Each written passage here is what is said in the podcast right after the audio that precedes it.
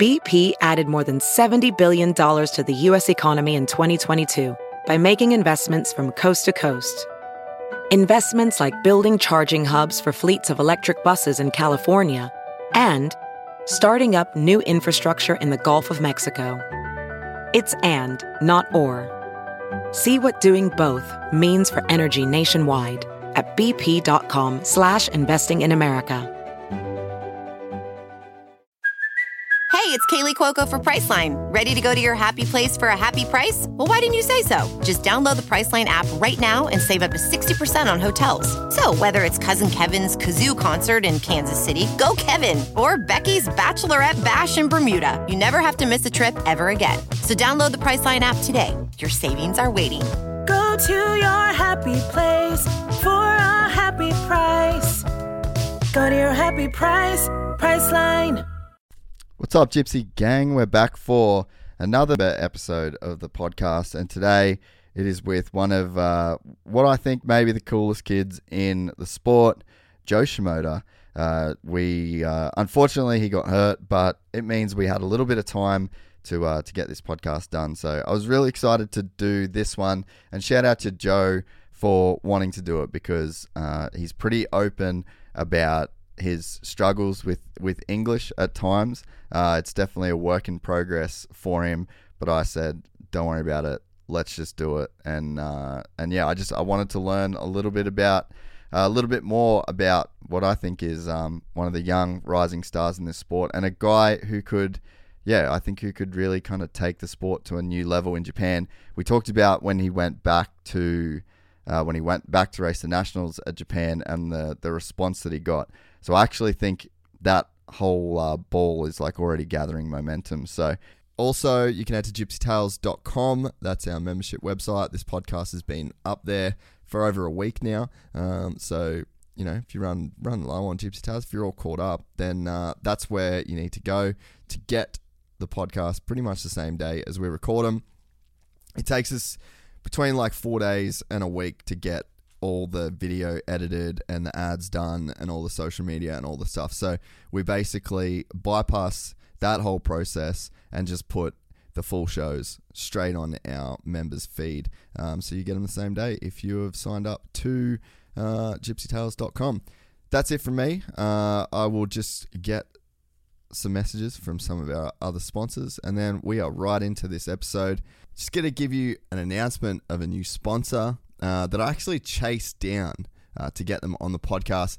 And that was because I really wanted to start using their products again. So, to welcome Athletic Greens to the podcast. Now, if you've been following the podcast recently, you would know that we're on a massive health kick uh, as we get ready to take on World Vets at Glen Helen in November of 2023.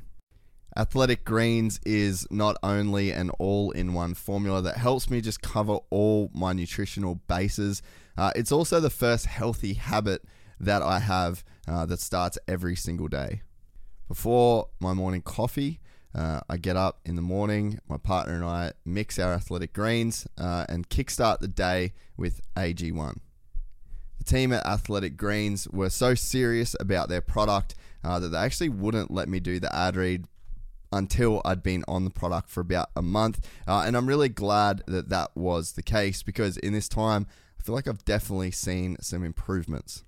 I have been struggling a little bit in the lead up to getting back on AG1, uh, and I've definitely noticed a significant increase, uh, I guess, just in the feeling of my overall gut health.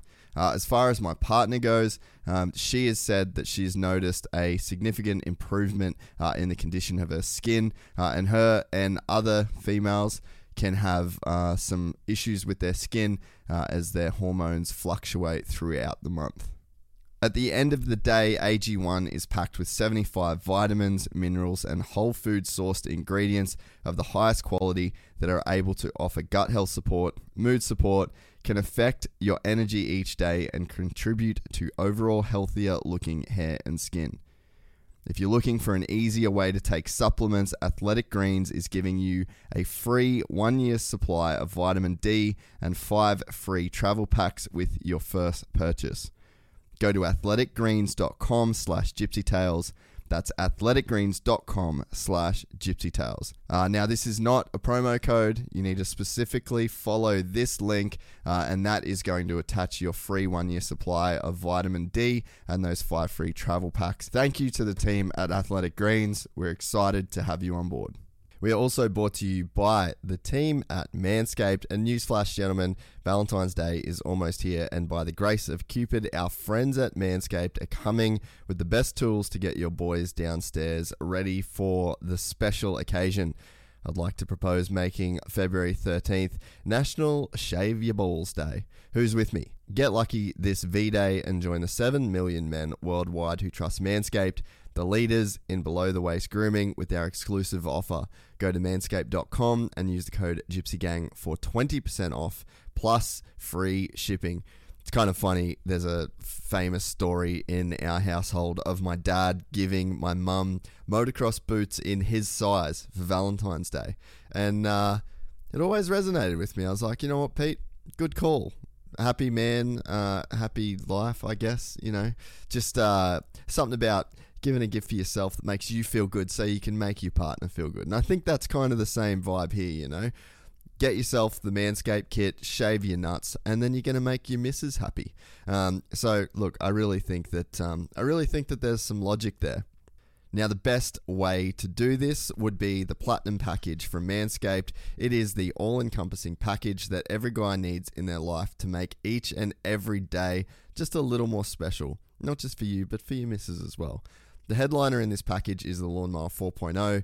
The trimmer's advanced skin safe technology reduces cuts and nicks on your delicate parts, and it even has an LED spotlight so you can shave anywhere your heart desires. Did I mention that it is waterproof as well? This package also includes a weed whacker, nose, ear, and hair trimmer to whack all the worst of your weeds. Manscaped even threw in two free gifts their shed travel bag, and their anti chafing boxer briefs to keep. I've been running the travel bag uh, constantly since I've got it, and this is maybe one of the most handy parts of the kit. Um, no platinum package is complete without the ultimate hygiene bundle to get your to get you fresh from head to toe. This bundle includes Manscaped's premium body wash, two-in-one shampoo, body and ball deodorant, and much more.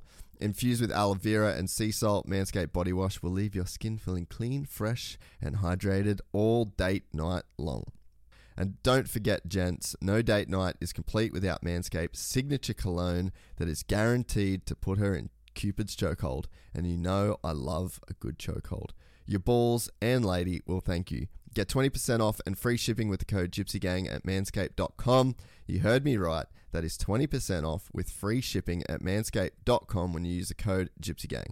Join Cupid and shoot your arrow with Manscaped this Valentine's Day. Good luck, fellas. We're also brought to you by the guys at MX Store. You can head to mxstore.com.au for all your dirt bike parts and accessories needs. These guys are the biggest in Australia by far, biggest and best, in my personal opinion. Uh, we collectively in the Gypsy Tales office probably do about eight trips to MX Store every single week, uh, whether it's new tires, new chain lube, uh, air filters, like you name it, grips, bars, the whole deal. Uh, so the guys at MX Store have always come in for uh, come in clutch for us. I'm sure if you're listening to this podcast, they've come in clutch for you uh, at some point. If you order before 2 p.m., you get same day shipping as well if you are not lucky enough to live close to their Burleigh warehouse. That's mxstore.com.au. We're also brought to you by the Glove Lord and his lords and ladies uh, that run the awesome company that is Fist Handwear. Uh, you can head to fisthandwear.com. The code Gypsy Gang is going to get you 15% off as well. I don't wear anything else, and I haven't since pretty much the day Sammy started that company. I actually did, though, at one point in Bali. I didn't take any gear and I got blisters really bad. So, yeah, I guess I have run non fist gloves one time in 10 years and I hated it. Won't be doing it ever again. Fisthandwear.com. We're also brought to you by the guys at Dixon Quality. You can head to dixonquality.com.au. Going to get the same discount there when you type in Gypsy Gang. Uh, look, I know we're in summer, but they've got all sorts of stuff. They've got shorts, they've got socks, they've got tees, they've got it all. Um, And Rival Ink., they also have it all when it comes to any of the aesthetic needs of your dirt bike, whether that's jersey prints, whether you need stickers for the back of your truck. Maybe you're one of those guys that puts your Instagram handle on the back of your truck. Uh, you could get them from Rival Ink. But what they really specialize in is the best graphics for your dirt bike.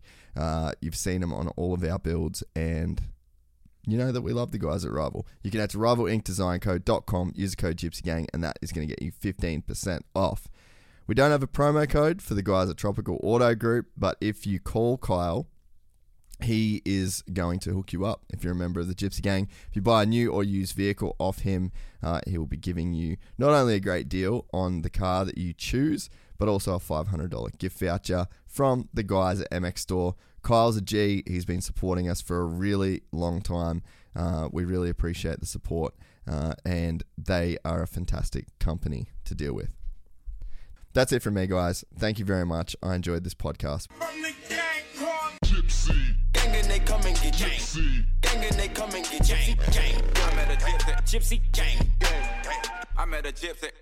Jo Shimoda, welcome to Gypsy Tales, mate. You're uh, you've got a bit of a busted wing, unfortunately. So I was like, you know what? Let's get Joey on the show. He's he's probably got a little bit of little bit of downtime. So um, thanks for coming on, mate. No, thank you. Thank you for having me.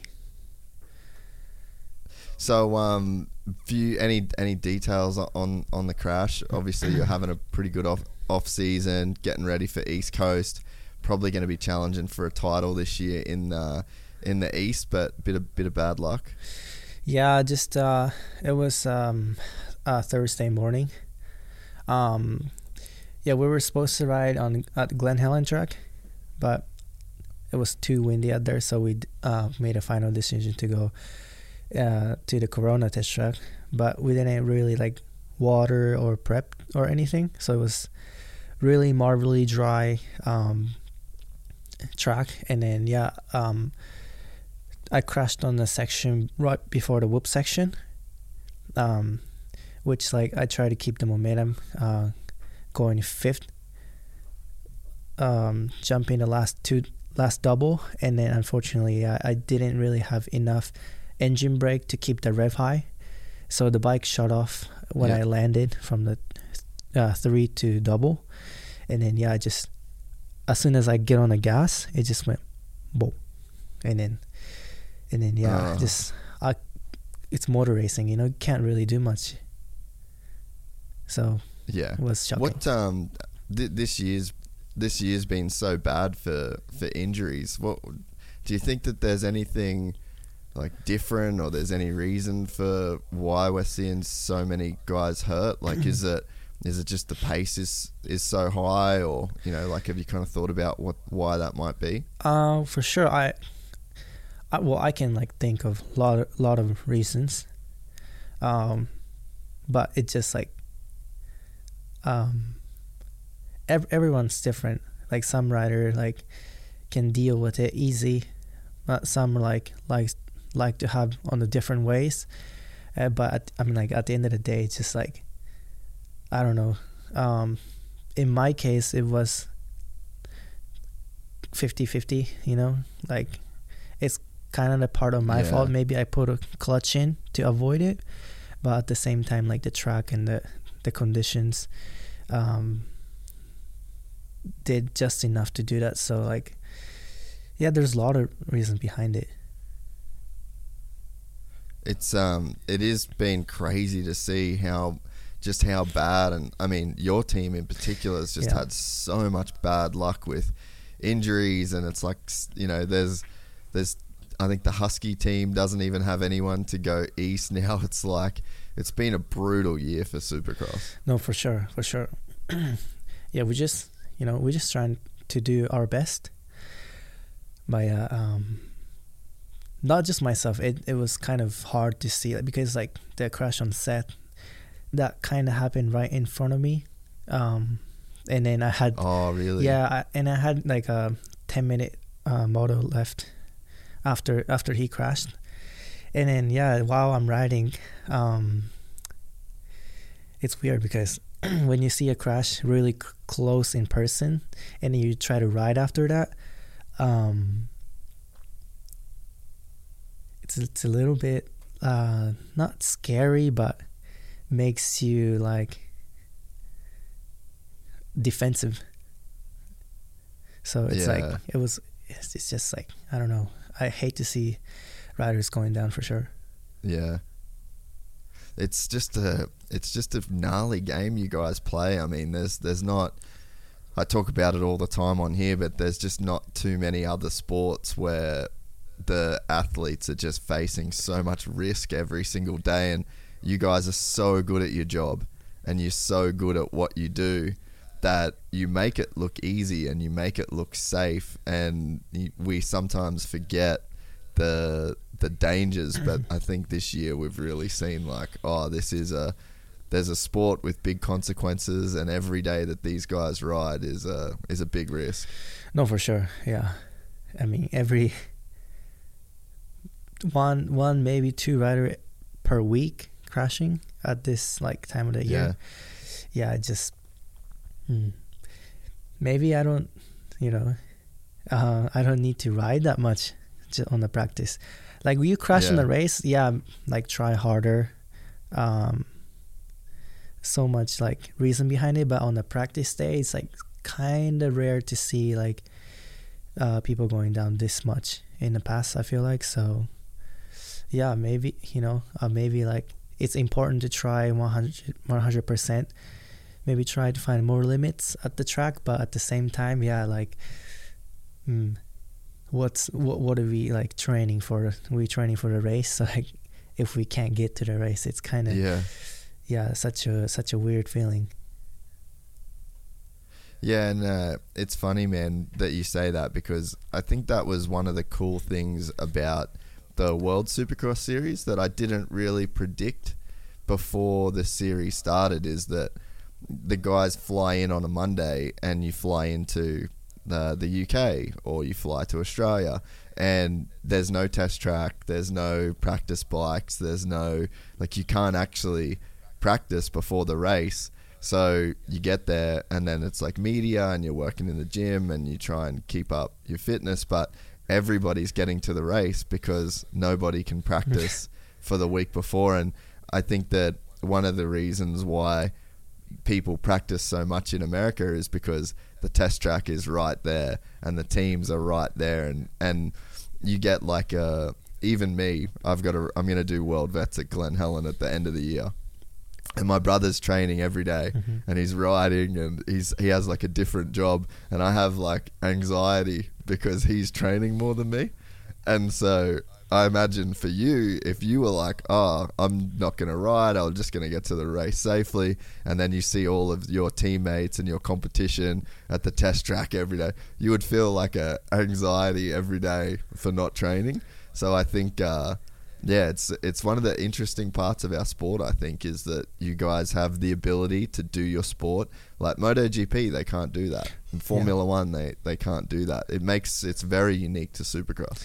No for sure it's it's uh yeah a lot of the riding volume is a lot than all the other motorsports for sure yeah makes sense that you're saying Yeah, I wonder. Like, I just had a, I, I just had a thought then. Like, I wonder if in Supercross, imagine if they made a rule where, like, you could only ride Supercross one day for the week, and it was like a testing day, and all of your other riding had to be outdoors. I wonder if that'd maybe make it a little bit safer. I, I don't I don't know I uh, because it's mm, I don't I think that will be to me that will be more riskier once everybody's at the race Yeah, maybe. because like because like Mm. road racing always same condition it could rain and stuff but still like the Yeah. track no bumps it's only like speed Yeah. but we have like these obstacles um you kind of want to um not keep working but kind of want to like um Yeah, like progression. You want to keep progressing. yeah like you don't want to get away from it and then jump on back to supercross it feels really awkward so Mm, you know what i'm saying yeah, yeah. That that makes sense. So, so being so being uh, on the sidelines a little bit. You've had a chance to be a fan of the sport and be around. You know, we've had A1 and then San Diego and A2. So, as a fan of Supercross, what do you think of the racing so far? Well, I think it's honestly, honestly, like Supercross is like way different than all the other sports to me. Well, I think just the event is amazing. Um, like you, I don't know. I just enjoyed it simply, just from watching because I don't know. I haven't watched Supercross since like three years, maybe, in person. So Yeah, yeah, um yeah just watching the event just made me realize again oh how how like how cool this sport is um and then yeah like 10 hmm, maybe 10 11 years ago i came united states with my my parents. Uh maybe even more but well i anyway i watched anaheim. It's crazy to see how much the sport grow uh, from now to back then. Yeah. um no it's like i can't really believe myself um lining up to the gate every week you know?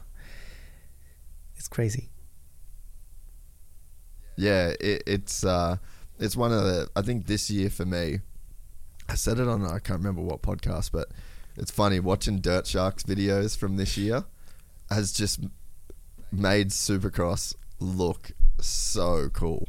The the event, like you said itself, and it seems like the crowds have been amazing, and the the riding, like, I mean, the the 450 class is just psycho.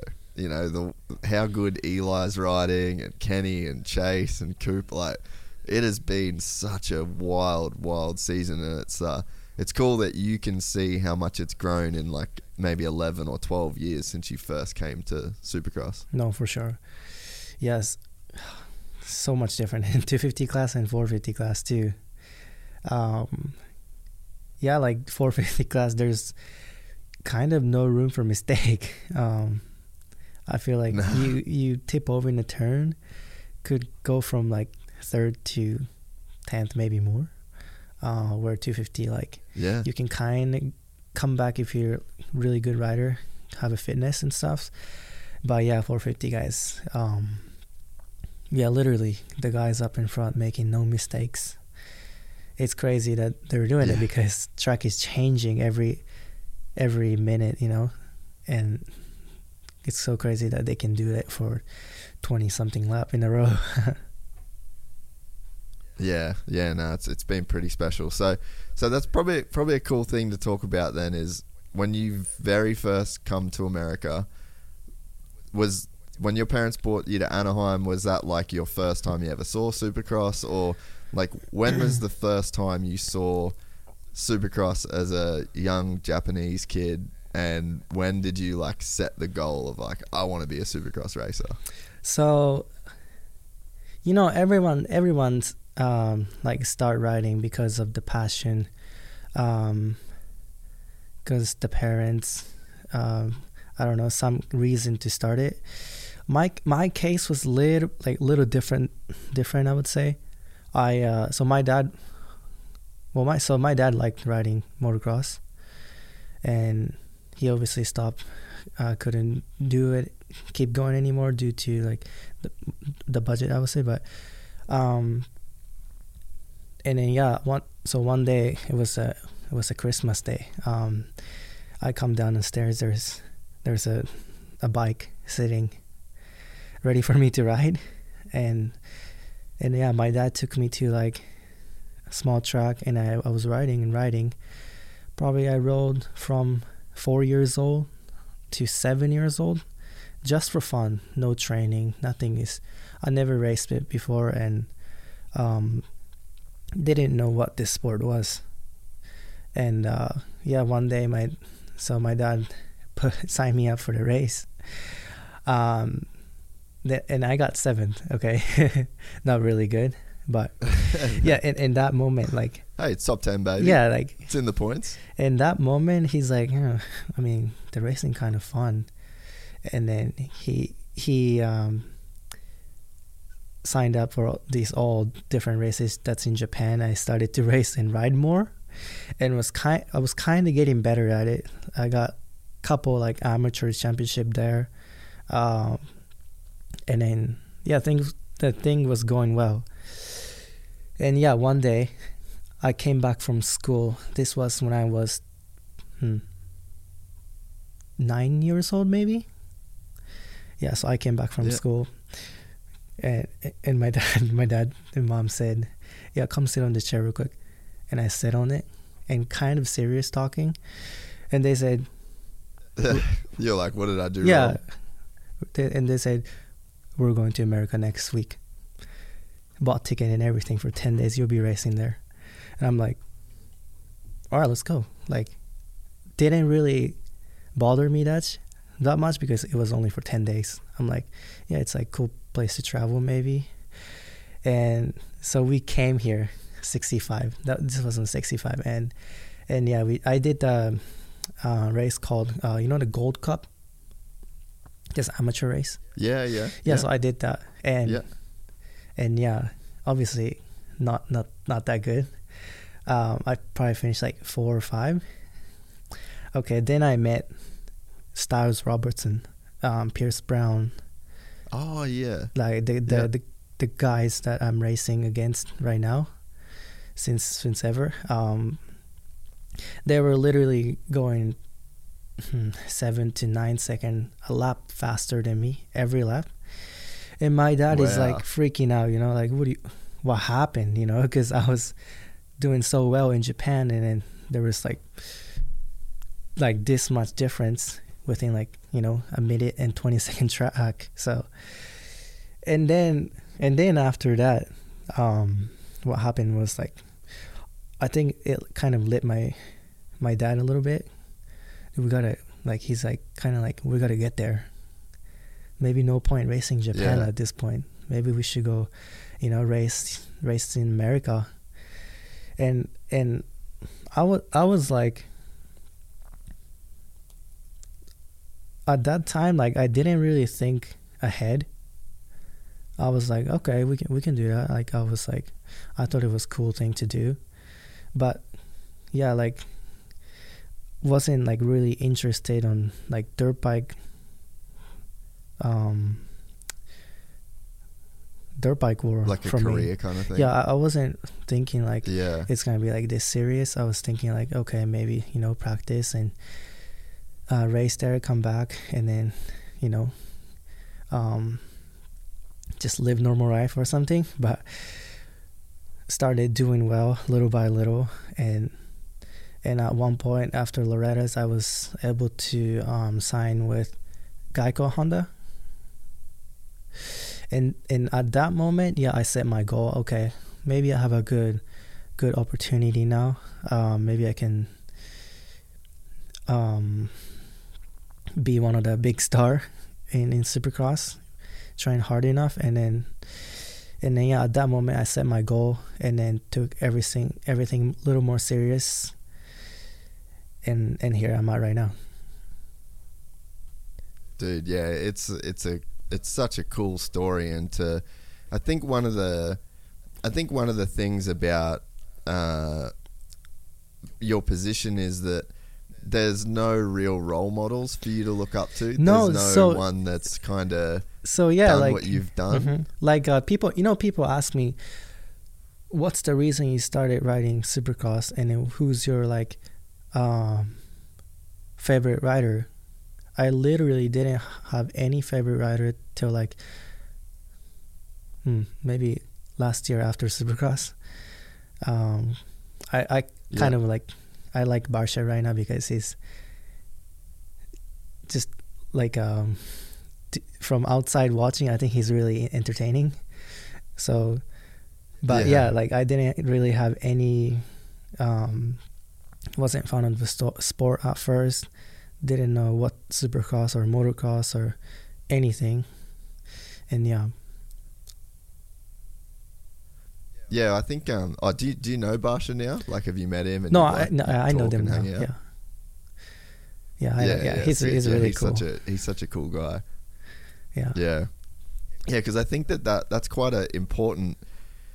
It's quite important for a young kid is to see a pathway into the future and to look at people that have already achieved what what you want to achieve. And I think that if you look at Jett, he's had Chad Reed, and if you look at all the American riders, they've had, um, you know, like everybody, the, every champion, you know, the year before them. So there's a very clear pathway in their mind of, oh, I can be like this guy, I can be like this guy. But for you, I mean, you know, like uh, Akira Narita was a, a good Japanese rider, but, you know, never a guy that was a, a big name in motocross or, or supercross. And I think that for as far as the, the Japanese go, like most of the bikes that we race are Japanese motorcycles, but there's no, you know, Japanese riders on the those motorcycles. So I think that for you to make it even this far, forget about w- the future because I think that you're going to do so much more in the future. But to make it this far right now, to be a factory Kawasaki rider, to be winning races, to be fighting for championships, like you've made history for Japan already, and you're so you're so young. Yeah, I mean it's really cool. Um, I think, yeah, it, it'll be cool. Like if uh, more of more Japanese or rider come here and race. But yeah, I um, I try to not really um, like care about this history thing. Um, because I feel like you know like you you obviously feel good winning for the first time from Japan and stuff, but it's like as I feel like as the athlete, when you think you made something or when you think you're at the top for a second, it's only gonna go down. So, um, yeah, I think my my I think my strongest part when I ride is uh, I'm I'm being a little bit more careless than other person. I, I would say, not not really get like emotional. Um, al- Yeah. always Yeah, you know always just like hmm, like i get i'll get past you know try not go crazy um you know we have another race to improve so like yeah yeah.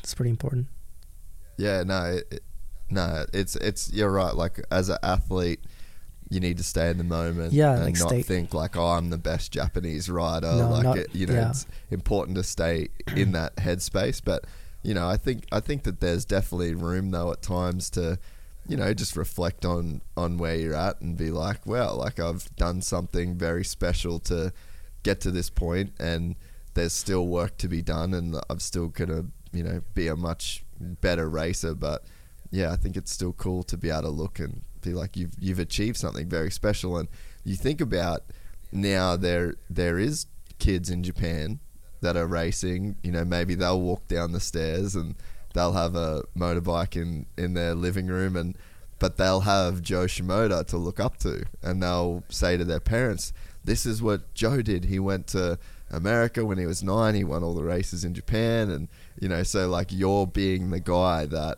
uh, that these you know these kids in Japan are able to look up to.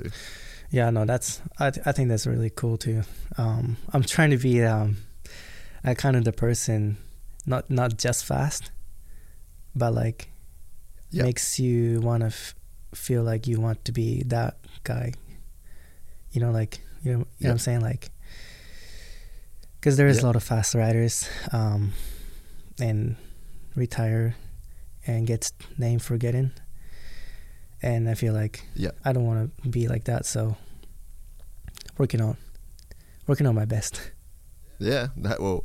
Hey, well, like I remember um, when we first started talking on Instagram, I said you're my girlfriend's favorite rider, and it's crazy to me the effect. So she hates bikes. Like Oh, really? she loves bikes in the fact that it's my. she loves bikes and the fact that it's my job, and uh, it makes us money and it lets us live our life and pay our rent, and so she never talks shit on bikes for that. But I'm like trying to get her to watch a race, like, oh, come and watch this, come watch that, and then she was always just like, nah, not interested, not interested, not interested. And uh, and there was a race. It was last. It was last Supercross season, and it was one of the times you maybe you want like won a heat race or something like that, and you're on the podium, and she's walking past, and she's like, "Wait, who's that?" And I'm like, "Oh, that's Jo Shimoda," and she's like, "Is she is is he Japanese rider?" And uh, and I'm like, "Yeah, yeah, yeah." She's like, "Wow, that's like that's amazing." Like she's never she just thought she's like Supercross is all just white dudes basically, and she's like, "Oh, this is this is super cool." And Japan's her favorite country. She watches anime. She's been to Japan a bunch of times. She'll eat sushi three times a week. Oh like she God. loves the whole culture of ja- of Japan, and uh, and it showed the like your instant, I guess, star power that you can have by being on the podium, and uh, and yeah, like I, I think it's uh, yeah, I think I think that by doing what you're doing, you know, you're saying you don't just want to be a racer. Um, you know, I think like you're kind of doing some really cool things to maybe like get new fresher eyeballs on the sport. Like you're eye catching and you make people interested uh, in a way that I just don't I don't think other other riders can maybe Mm. No, I get it. No, I think it's it's I think it's yeah pretty cool to just you know not just being on the podium and be the fast guy. Um, also, yeah um, yeah. I also want to be a writer that people love love you. You know. yeah So- yeah yeah I think yeah I think you I think you're doing it it's uh I think too one of the cool things that we've seen in the last couple years is maybe it's maybe it's kind of got something to do a little bit with like you coming up with Jett maybe. Because realistically you and Jett are very similar age. He's from Australia you're from Japan so you're both I guess like foreigners to to Supercross. Um, and you've seen you know the way that Jett's so like free with his personality and and what that kind of brings. But I mean I think back to like the Team Fried videos from the last couple of years and you know you've got like Go USA at Red Bud and and like there's a real vibe that it seems like you and Jett and Hunter like can really feed feed off each other. And it's really created like a, a, a super cool vibe. So yeah maybe it's like a some really good timing for you to come in and, and make your mark as well Yeah. no, yeah, the red bud thing was pretty funny. that was actually uh, my sister uh, wrote wrote it on my stomach, and and yeah, turned it out pretty good. But also, also though, like when You you, yeah, when you do these stuff, I feel like mm, because I'm I'm from Japan, foreign country. Like, kind of want to be respectful, you know, like not just stupid. I like USA, blah blah blah. Um, yeah so like that was little little bit aggressive for me, but I guess people liked it, so it's cool. Yeah, well, and hey, maybe maybe it's not. Uh, yeah, maybe that's not like as aggressive as you think. Like I, I think that was right in the in the sweet spot of of you paying like your respect to you know the US and because man, it's it's a really cool vibe, especially Red Bud. Like Oh, that weekend, Fourth of July, the crowd's going crazy, and like it's so hard not to want to be a part of you know that that vibe going on. I honestly, I think you nailed it. I think that yeah, maybe don't think that that's maybe too far because I think that was like right in the sweet spot. No, thank you. Good to hear from you. so what what is I mean, so I've got um, I'm real good friends with Tucker. hmm you know Tucker from Cat. Yeah, so really good friend of mine. So I've known him for uh, like a very very long time now. Uh, so I've always had a few um, like I guess Japanese like a connection with Japanese riders because they spent quite a lot of time in, in in Australia. But for people that don't know what motocross is like in Japan, can you give us a rundown of what uh, the sports like there, what the racing's like there, what's it like as a, a part of Japanese culture. Like, I guess give give us all a, a rundown on what, what motocross is like there. What motocross like there in Japan? Um, obviously, like the racing is same. Like, um, I mean, not too like uh, the amount of people is for sure less there over there. Um, but yeah, I, I feel like I, I think it's cool racing there, but I feel like the the main difference is they're they're I feel like they're missing on the, the exp- excitement parts of uh, motocross. I- I feel like mm, just race, um, go home, nothing like Yeah, yeah, mm, like uh oh this like it doesn't like when I look at like a like a ticket of motocross Japan national or like a like a website or or something it I feel like it doesn't make me want to go there. Um yeah. it's a yeah. little bit like what is this spent you know not not too attractive so i mean so that's why like i if i have a time off like for example last year right after um pala national um Mm. I took a flight next day, went there, raced that weekend, um, to bring more people in and then and then let them know how how like cool this event is. Um, so yeah, I'm I'm trying to do uh, give sports something back, but it's it's kind of hard for me to do just by me, you know. So Yeah.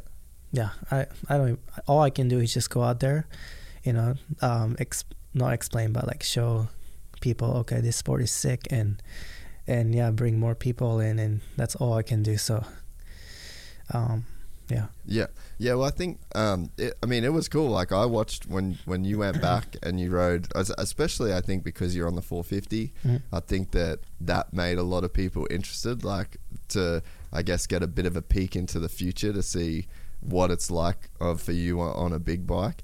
Um, but yeah, I mean, you definitely did bring bring attention to the the Japanese nationals, and I think. Um, yeah, I think we we all should probably be a little bit more interested in the Japanese series because that's where all the factory bikes are. That's where the new models are going to be. Like Japan kind of is a a cool place for the sport that we probably should put a little bit more attention on and but maybe just the fact that we haven't had one of the big stars come from Japan, maybe that's why we haven't, you know, the the attention doesn't kind of go there. But Mm. I mean, yeah, I definitely found myself being extremely interested in that that race, and also we've got Jay Wilson, one of the Australian riders. He won the the 250 class championship there this year, so I think a lot of Aussies were more watching the the Japanese series, but. Yeah, I think that by you going back there, and it's cool that you have that passion to do that because be very easy for you to take a weekend off and not get on a plane and not fly back to Japan. And you know you've just done a big hard season of racing. So I think it is quite cool that you actually make that effort to go back and do that. no yeah i yeah i, enjoy racing there. Um yeah it was i kind of i mean i appreciate like the team even the team kawasaki uh, let me race there with 450 um yeah surprising to me but yeah it was just all everything went good there so happy how it ended. Dude, and the track was sick, huh? track honestly the track was really rough. Um it rained Yeah. the day before the race. Like it was started from mushy kind of soft dirt turned into like like the, the whole track was like really rutted. So it was pretty cool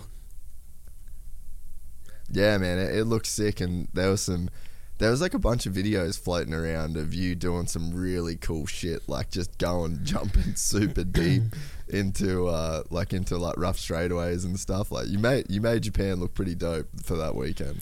No, I, I enjoyed it. I enjoyed, enjoyed it a lot. For sure. So I was uh, I was talking to Taka actually after the race, and he said that you were on pretty much just a like a fairly stock 450 SR Kawasaki. Was that that's right? Yeah, um, it, it's it's called I think 450 SR edition. Yep.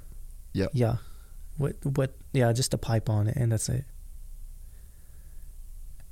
And it was it was pretty good. Like you made the thing look like it was a factory. Well, it's it's like from from going to 250 to to 450, like mm, like the power the power is enough. I mean, Yeah. I'm not used to it used to the 450 either, but yeah, I hopped on it. it. They're like, "Do you need more power?" I'm like, "No, I'm fine." maybe maybe tune Yeah, it down a little. I'll yeah. yeah, yeah, yeah. the bike's no, yeah, yeah, you made you made that bike look. Yeah, you made that thing look good, and yeah, I think Taka was pumped because I think uh, I know he puts a lot of effort into testing Mm. that particular bike, and he's like a very he's like a, I guess just the ultimate Japanese, Wait, you know, are you talking- m- mechanical minded person. Wait, are you talking Oh, about sorry. Taka Higashino? Yeah, yeah, yeah. Oh, Oh no, no, no, no, not Taka Higashi. No, uh, Taka uh, Katsuya. Oh, okay, um, that makes sense now because is like you, you said he's Oh, he's you been thought- testing. I'm like, how does freestyle rider testing the, bike? No, no, no, no, no. Takashi. That- okay, okay, yeah, he's he's pretty funny. yeah, he's the, he's the man. But yeah, he was like he was real. He was like real proud. He was like, oh, you know, we set up the the special racer, and because I think that they were maybe worried that yeah, you'd want more power and you'd want like way more from the bike than than what they had. But yeah, he was stoked that you seem to be like really happy with just like the fairly stock bike. no, I, I was yeah, I was fine with it. Just yeah, no no worries. don't don't think too much. That's so sick. so, um, you you've been. I, I actually didn't know. Maybe not many people. Maybe not enough people know. But you've actually got a pretty sick YouTube channel. That, Oh, really? That you're doing, and you speak. Yeah, dude. I I hadn't. I had no idea how good the content was that you're putting out on that that YouTube channel, and you're speaking in Japanese for most of those videos. That is dope, and you have to keep doing that. Really? Um, yeah, I was planning to. I was planning to do it, but I mean, the collarbone uh, broken. So, but but yeah, I. Uh, what what what do you think of like me speaking English? Is it is it funny or like pretty natural? Like the, the accent and stuff. you yeah.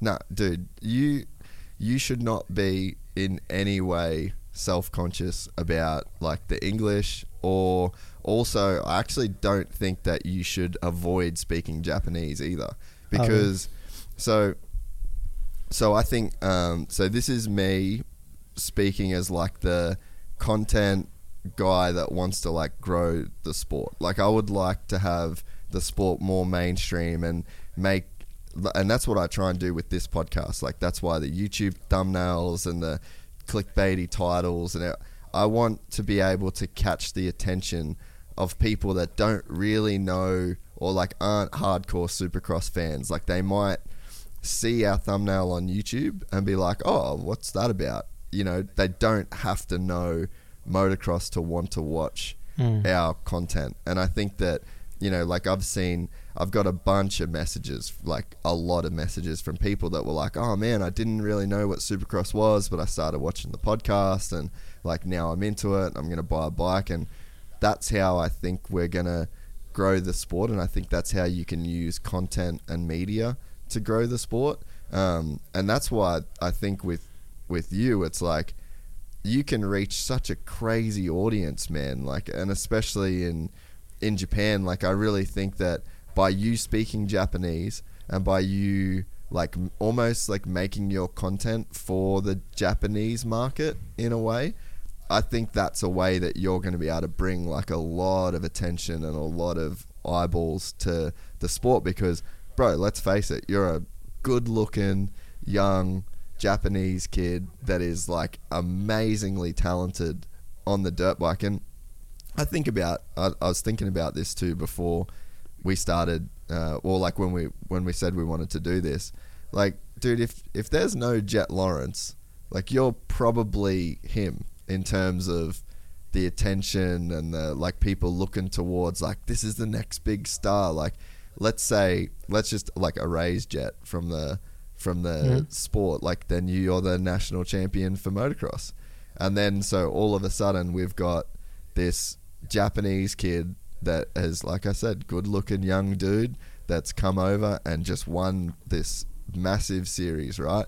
So, you know, I think that we pro- like we probably don't give you enough credit in a sense, but that's because Jett is doing is doing his thing.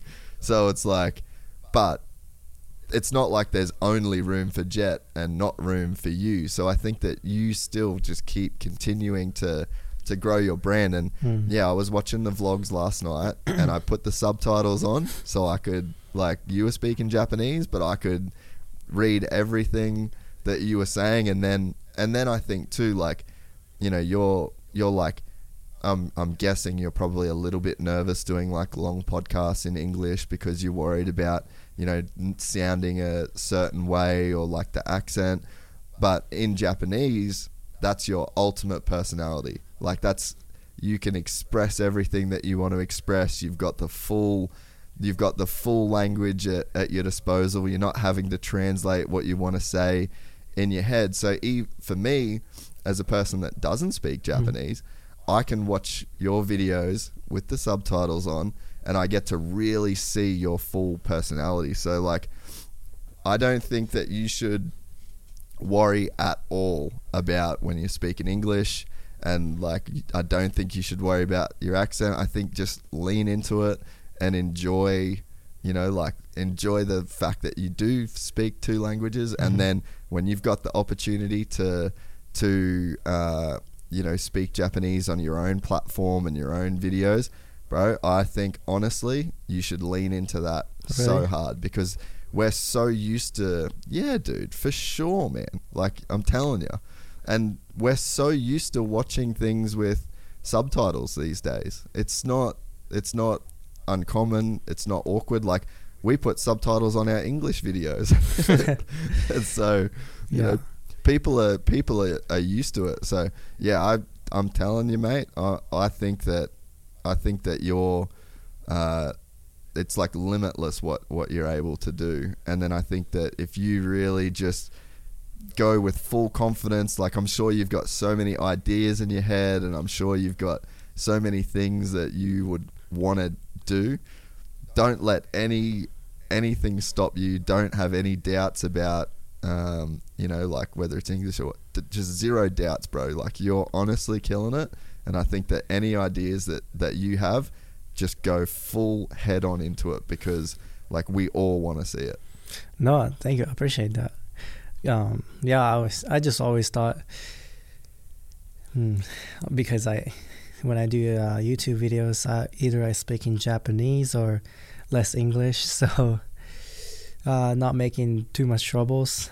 And I don't know. It's sometimes I yeah I do I do feel like when I talk to someone, I feel like even myself I'm trolling them or like they're not taking me serious enough. So I was like, yeah, just forget about the English part, um, and then use the Japanese or whatever. But yeah, um, you know, my English is getting better too. So yeah, maybe I start using it a little more. Yeah, yeah, no, I think because it, it would be so. My my partner, she's not, she's not uh, English isn't her first language, Mm. and so I think that I see, uh, I think I, I can see the maybe some of like the insecurities that that you'd have as like someone that's speaking a second language uh, or Eng- English is your second language. So yeah, I think it would be quite quite hard, and um, there would be like sometimes some doubt and confidence issues that you would have as a result of it. I imagine. Yeah, for sure. um, yeah, I need, I need to do better. but it'll No, be fine. That's that's what I'm saying. I, I don't think. I, yeah, I don't think you do need to do better. I think like everyone understands. Everyone is grateful to you know like have you in the sport, and it's funny. Like okay, so you talk about Taka Higashino. He's like the ultimate for just not giving a fuck. Like he does not give a fuck at all. No, like, that's true. the funny and like Wanky's Wanky's the same. You know, like they they don't have like amazing English and they don't give a fuck. Like they just run it and they're so funny and they like fully like lean into it. So yeah, I think uh, uh, uh yeah English is gonna get better over time. But at the end of the day, like, who gives a fuck? Like, you're you, you're doing the best that you can, and like, we're we all just appreciate it. No, for sure. Yeah, yeah. That guy in one case super funny. I watched one of the uh, DVK's news channel thing. Have you seen that before? It was I was dying Yeah, laughing on that. So Yeah, they're they're super funny, but they just run it, man. Like they're they're not worried. But I think, you know, maybe do you think that in Supercross you just it's like very professional, very like you know, do, is that the thing where it's like Yeah. oh they're freestyle on So, Supercross, yeah, it's so- different. so like freestyle like um more of you know like not not bad guys but like you see like twitch twitch don't really care like showing smoking or something you know f- free about themselves Yeah, which which I think is really cool. Um, it looks fun. It looks exciting. But yeah, like a- as like uh, cause cause I'm the the racer is a little bit. I feel like a little different, more a little more um, former, like more more professionals. So yeah, I just don't really want to like um have any troubles. So yeah, Mm. I, I just have to I just have to be careful, you know. Maybe that's Yeah. the thing, yeah. yeah, but I don't. It's not like it's not like you're out there smoking weed in your Tesla on the way to the test track. Yeah, So I think you're you're sweet. You're sweet in that in that way. Um, yeah, but the vlogs, dude. So I think your like your motocross and nations vlog. mm, I was. I think that's probably that was probably one of the coolest videos I've watched Oh, really? in in a long time. And just to to see like the yeah like you interacting as like a you know with like Japanese like you're a Japanese uh, you had a Japanese filmer and you're like you got to really just be yourself and like have that like your authentic personality without any translation or anything like that and yeah it was it was really cool and I, I guess I just hadn't really thought about it too mm. much but it was something that I like enjoyed enjoyed watching you know like just bang click the subtitles and and really get to see like see you do your thing no, I think I appreciate it. Um, yeah, maybe maybe I'll try to try to bring it back for when I'm when I'm actually back to racing. Make it more fun. Yeah, yeah. So was that was that was that the plan this year? You were gonna actually do some more videos and and I like do. kind of do the I do. YouTube thing. Yeah, I was like um, hiring one guy already, ready to go, uh, but yeah, it just I just canceled everything, you know. So I was Yeah. gonna do it. Yeah. That's cool. Who was the filmer that you had doing it? Um, so one one we we did all the YouTube stuff was his name is Yu Yamamoto. He's actually uh from Japan.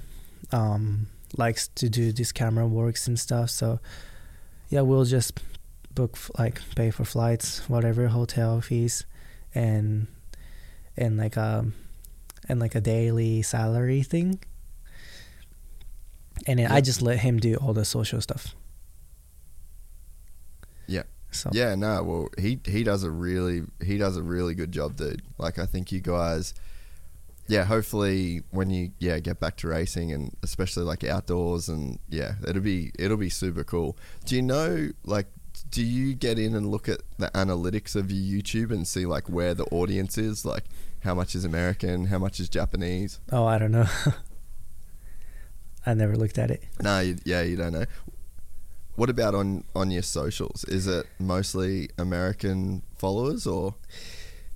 Um, I don't, I don't even honestly I don't even know how to look at them. Like where, like what part of the country to, to catch the most eyes on.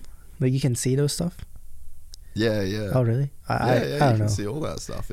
Yeah, it'd be it'd be interesting to know because like I look at you know I, I look at you like a um it's funny so before I started the podcast when I was doing like the filmmaking and all the documentary stuff we actually went to Japan to film we were doing this documentary with like a music band they were American but they were going to tour with have you you know One oh OK Rock Yeah, yeah.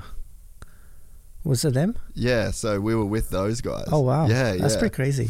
So, yes, yeah. So the band. So we were with a band that was like under them, and it was man, it was crazy. Like I remember because so the singer, Yeah. that his parents are like really famous in Japan. Is that correct? Oh, I don't I don't know the small details, but probably. Yeah, so from what from what they were telling me, um, yeah, the singer's parents are like the Brad Pitt and Angelina Jolie of Japan. Hmm. So we'd like get to this hotel, and there was just like thousands and thousands of people trying to get a pho- like full paparazzi. It was like Justin Bieber shit, right? And so we like get off the plane, we get a bus, and then we go to the hotel, and there's just like all these people, and they're like having to like part the crowd so that the bus could get into the hotel. I'd never seen anything like it.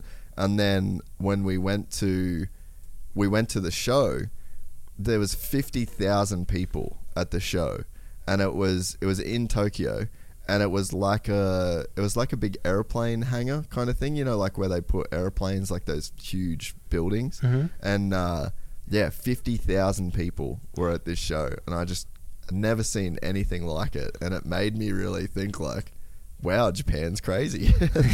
like really, they get like uh like fan, they get have like a crazy fan kind of um uh, how would you say it like a I don't know it's like a they really love their big stars and and like big celebrities and stuff and I just I I look at you and it's like cool look you know you got like tattoos really cool style you look like one of those rock star kids that we were with and I was like I was like Jo Shimoda could be a rock star like this in Japan Yeah, I just you know I. Yeah, I just gotta. I guess I gotta try to catch more attention for for this sport. But yeah, the fan. No, honestly, think fans they're like really cool. Um, like, mm, how do you say it? like like a f- not just a fan, like a fan fan. Once you you're like the sport and stuff. yeah Like I went back there. Um, maybe I got like, hmm, like lots of lots of like hand gifts that they get uh for me to, like they gave for me to take. I left the track with some so many stuff. It was pretty crazy. Yeah, and and yeah, that's kind of exactly what I'm talking about. Yeah. Like Japanese culture has like a a real appreciation. Like if you're a fan of somebody in Japan, then you're like a fan fan. You'll Yeah. really love that that person, and I think that it's quite a cool part of the culture in Japan. I think. Yeah, and yeah, and also um, one thing I I thought about uh, when I went back. Um, so you know, like how in here, when once once you're at the race and people want to take pictures and stuff, like free to ask, right? Like just you know, asking athletes, "Can I take a picture with you?" And I think which is cool. Um, Japan, like the people are so not shy but respectful they don't like ask for the photos.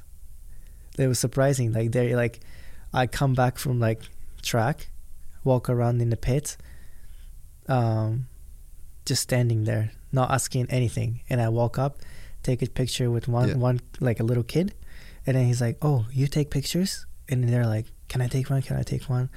So like I was surprised. Like just like I just told him like just ask me anytime or any rider. They'll uh, love to do that. so it was so much different.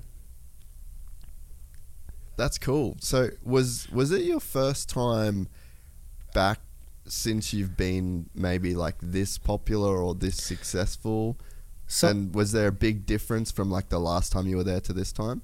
Yeah, so what was different was like the last time I raced there was seven years ago on on uh, 85, Wow. 85. So it was like I was I was still raced the amateur class, you know. So it was the first time that I went back as a pro. So that I think that was one of the reasons that was like pretty good impact on them. Were you surprised at the response that you got, or because it'd be very hard to know what to expect? Oh my god, yeah. Like uh honestly like the the truck the the place that we did the race was not big enough for all like the people to come. Yes, like like literally um so you get off this like freeway thing um to the track probably takes about hmm, 15 minutes. Um took about like 2 hour from like exit of the freeway to just to get in the track. Like people, some people didn't even get to see like the ra- like actual race. I think.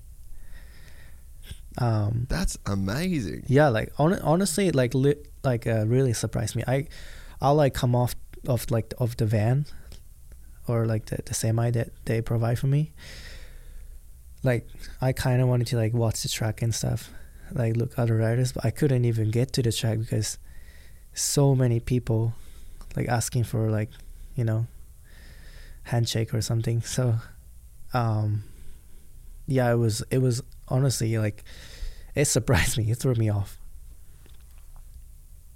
Dude, I think that's very special, and that's that's kind of that's really cool to hear because that's kind of how I imagine that it should be for you. Like I really think that you know you've you've really done something quite special for you know Japanese fans and and the sport. And like I said, man, like most of the bikes that are on the start line, you know, like or most of our manufacturers, where it's Japanese, like the Japanese engineers built our sport and you know like they haven't they haven't got to have a person to really cheer for. Like it's such a it's such an important thing that I, I think that that you've done. And it's uh it's also quite cool that you're willing to like lean into it and you're willing to like almost give yourself to that that cause because I think that you know there's there's different there's different attitudes you could take. So you could be the guy that goes, I just want to focus on my racing. I just want to. I don't really care about that. I don't want to.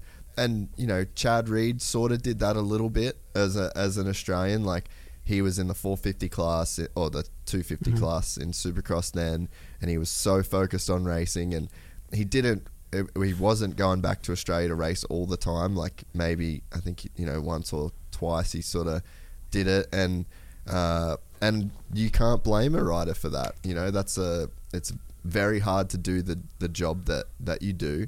Um, but yeah, I just think it's very cool that you're so committed to your racing. You're putting in the results that that you're putting in, but at the same time, you're also dedicated to going back to your country and being the role model and, and being the ambassador. and yeah, I just I think that um, I think that it's like a, a special thing, and I, I'm really glad to hear that it was like that for you. Like I I would be very bummed if you could walk around the track and nobody talked to you.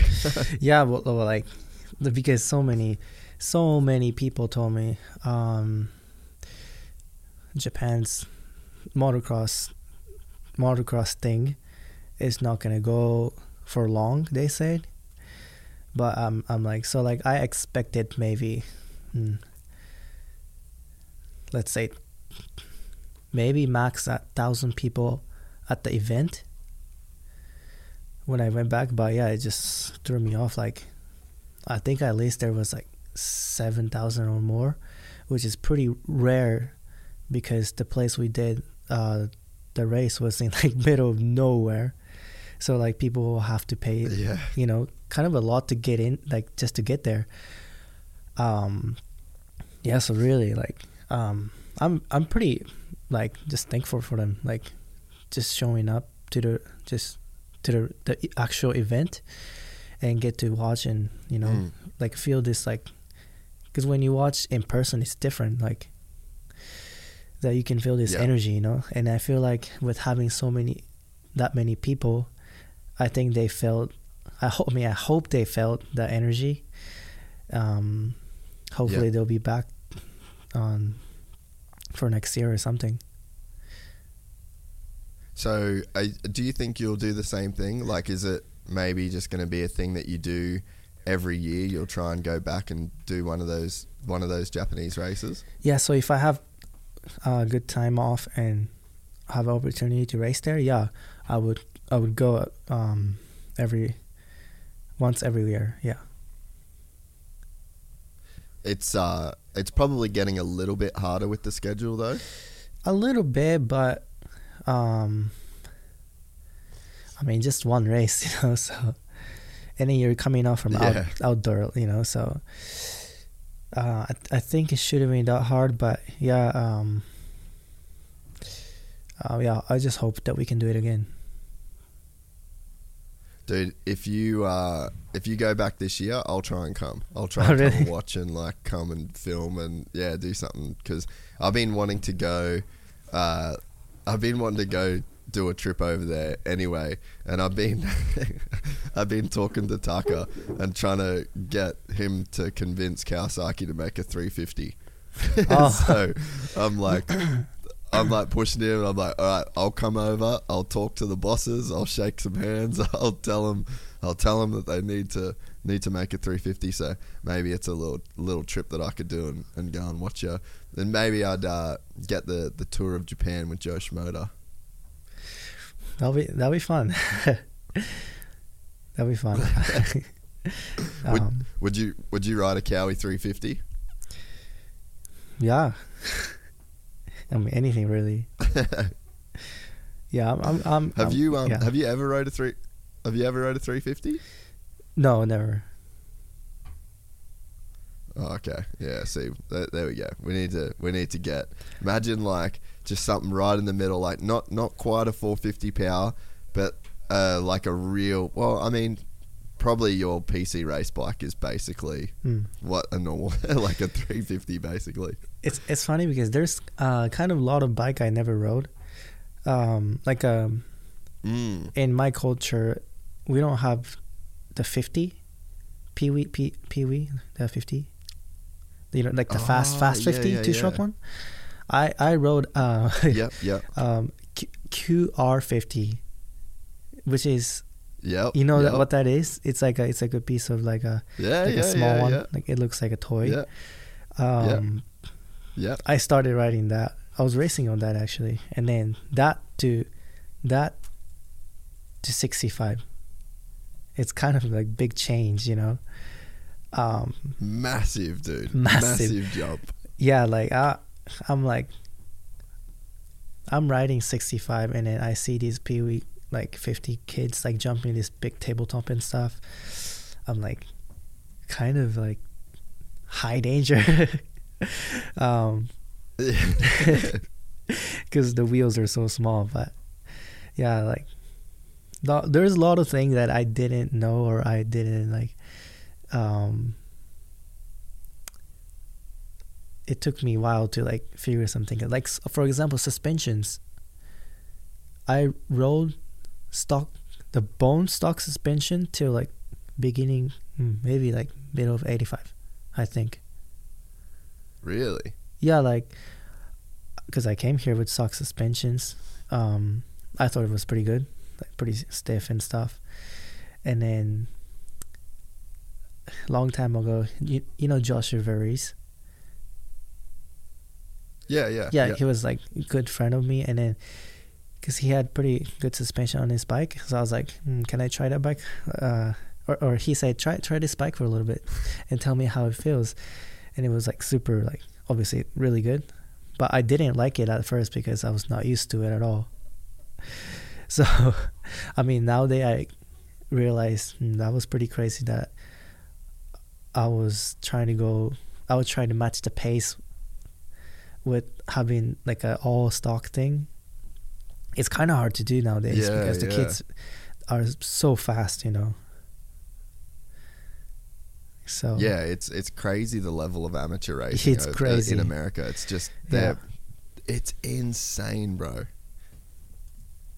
yeah, Like I was thinking, you know, you, you see those there was like all the practice clips that were coming out of um, Haiden Deegan on the weekend at, at A2 and like insane corner speed and the way that the way that he was riding the track like that's his first time in an indoor and all those kids were just ripping it's like what is going on like you know uh, the number three hundred on the Kawasaki kid. Uh, oh i'm not sure like really good whipping. Ad- Adams maybe. Um, No, well, I'm anyway, not sure, I think he's one of the Team Green kid. He throws like a big whip with like nac nac and stuff on 85. I'm watching. No I'm, like. I'm watching that like even like I don't know a few weeks ago. I'm like,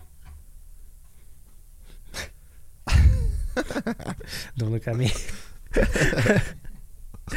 um, oh that's so funny yeah, it's just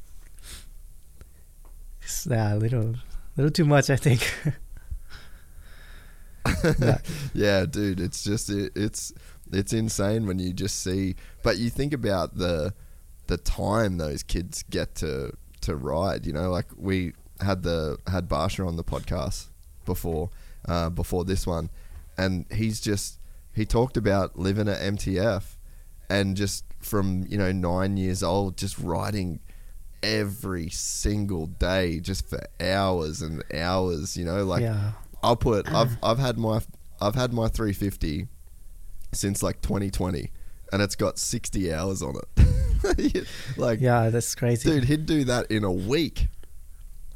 so that's like so that's like also another thing in in Japan um when I was little I would I would only do riding weekends like I would just go Mm. school um even when I came here like we get we got a visa and stuff um stayed here for like a full time uh, I would go to public public school and and uh, ride riding like a you know Paris night and stuff, um, nighttime riding, and then Saturday Sunday a little bit. Yeah, so it's just crazy that the people can ride, you know, every day doing this. For sure, kids gotta be fast. Do you think do you think that um, would you have liked to ride every day or are you kind of glad that you had a more normal childhood? No, I'm good. I'm good for every day. it's too much for me. Yeah. I yeah, I just hmm. it, this is just my feeling, but I just like to ride two two time weekend. I mean week, maybe three. Yeah. Um. Yeah. For sure, for sure, it's important to train more. But if I didn't have any trainer or anyone, just training by myself, I I would probably ride two, maybe three a week. Yeah. Yeah. And and what's your like what's the thinking behind that for you? Like why why does that why would that work better for you, do you think? Well, so like, I love racing, the event of Supercross, but like I said, I I didn't start riding dirt bike as like a um like I didn't have any like role model for me. So if I like dirt bike or not, I like it, but I don't love it. Love it. Like I never had the days like I woke up in the morning, I want to go ride dirt bike it's like I mean not to mean disrespectful but um I I take it I take it serious because I'm at the good good position with the team. Maybe have a good um, uh, shot of taking the title. So that's my that's my motivation. Um, but yeah, I just love racing, you know. So that's why it gets me going. But Yeah. yes, if people tell me if you want to ride dirt bike every day, mm, I will consider about it. Just just Yeah. different, you know. and I think yeah. that yeah yeah yeah and i think that's completely fine to say you know like the and and again there's there's guys that you know and so formula one for example they're never in the car that doesn't mean that you know do, doesn't mean that they don't you know want to win and that they're not doing their best to to do it but like you just can't train in a formula 1 car every day. And then you keep other interests outside the sport and then you you don't get burnt out as quick. You can have a longer career because you're not just like every single day. So I think yeah, like you could even hear you're like a little bit like, oh, I don't even know if I want to actually say that. Like maybe it Yeah, it sounds just, like- bad to it- it sounds like- but I don't think it is. Yeah, so it sounds like if you don't like it, why are you doing it, right? I think well, I think Hmm. people are gonna say that, which I totally get it, but yeah, I well I realized this only a few years ago. Maybe uh, my favorite thing to do is is uh that the event, you know, the supercross, the the hype and the people. Mm. That's what I like about this sport. I still like the sport. I just if they if people told me if you're riding if you like riding two wheels i'm like i like it but not like love love it you know Yeah, and I yeah. think that's fair enough. You know, it, and it's a it's a good it's your job. Like it's and you've got a really great job and you love doing your job. But yeah, you don't have to just love the you know every single part about you know the training and all that sort of stuff. I know I know Formula One drivers where if you give them a chance to drive a go kart, they'll laugh at you. they'll be like, "I'm not fucking doing that. That sounds terrible." yeah no yeah just like yeah just different Yeah. So what what is like the main interest that you've got outside of racing? So like if if you don't love love motocross and you but you love like the racing, Yeah. what's the thing that you do are like really passionate about? What's the things that you're thinking about when you're not dirt bike riding? well i honestly um i just miss my friends family always you know um because i grew up in japan i would always go out with friends you know just to eat dinner or something and uh Yeah. yeah that's that's that's the the only thing i miss the most uh in struggles not struggle but made me rethink t- sometime because I don't get to see the friends often. Um, so, yeah, my f- like my hobby or favorite thing to do outside of motocross is probably just just seeing family. Um, I'll I'll go back to Japan. We have like we ha- I have my like we have a parents' house obviously, and my grandma's house uh, my parents, uh, my mom is here, so I always see her. So I'll stay in my grandma's house for like two weeks straight. Like, just I, I can't get away with it. It's like it never like gets boring. Always enjoy my time with my grandma and stuff. And uh, yeah, just also, but I, you know, I just take that as an, another like uh, motivation for me. You know i do this all the yeah, work yeah, here. yeah. you know get um maybe a li- make a little more money come back to japan just two weeks straight um party uh, that's sick. Uh, the it, it, it is like a, I guess it maybe ex, can you explain I guess the culture in Japan around family because I think that you know like I'm about to well I, first of all too like I fully understand what what you mean uh, like I lived in America for almost like eight years and was away from like family and and friends and it's definitely like a, a really hard thing to do to know that you know you are missing out on this time and because of Instagram and because we're all so connected like you can see all of the things that your friends are doing and you're not there and you're not a part of. So it does make it it, it it's it's hard to go through that. But you know it is like you said a bit of extra motivation to to want to be successful and you know be financially set up and you know maybe you can be a part of like taking care of your grandma and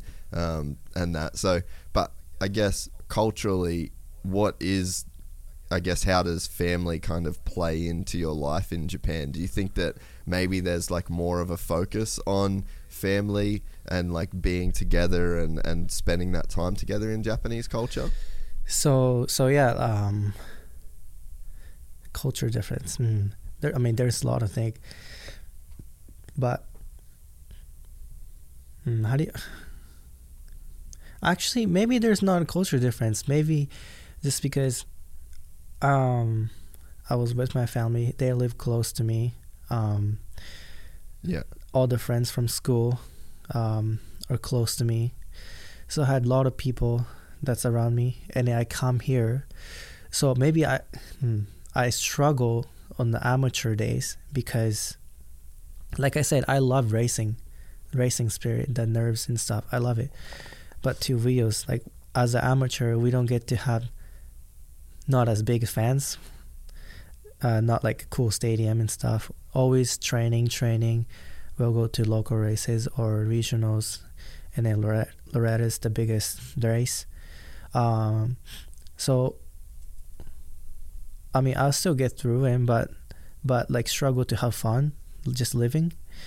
Be- Just Mm. because I like so first three years I went to public school. Okay, so and zero speaking English. Um, maybe I I made one friend. Like Really? one good friend. He's a friend of me right now too. He's actually really cool. He rides dirt bike too. Um, yeah, so it just like from having okay every day you have like two or three people around you, like you know, good friends to to nothing every day. Just um, go out go out from the house, go to school. You do this all all the work, not talking to or can't talk to anyone because of your English skill. Mm. Just really, I, I honestly, I when I was at the school, I maybe speak none because like Mm. so I've just felt the too much of the English barrier. It was whole nother uh, language. So yeah, so like, what's the fun at this point?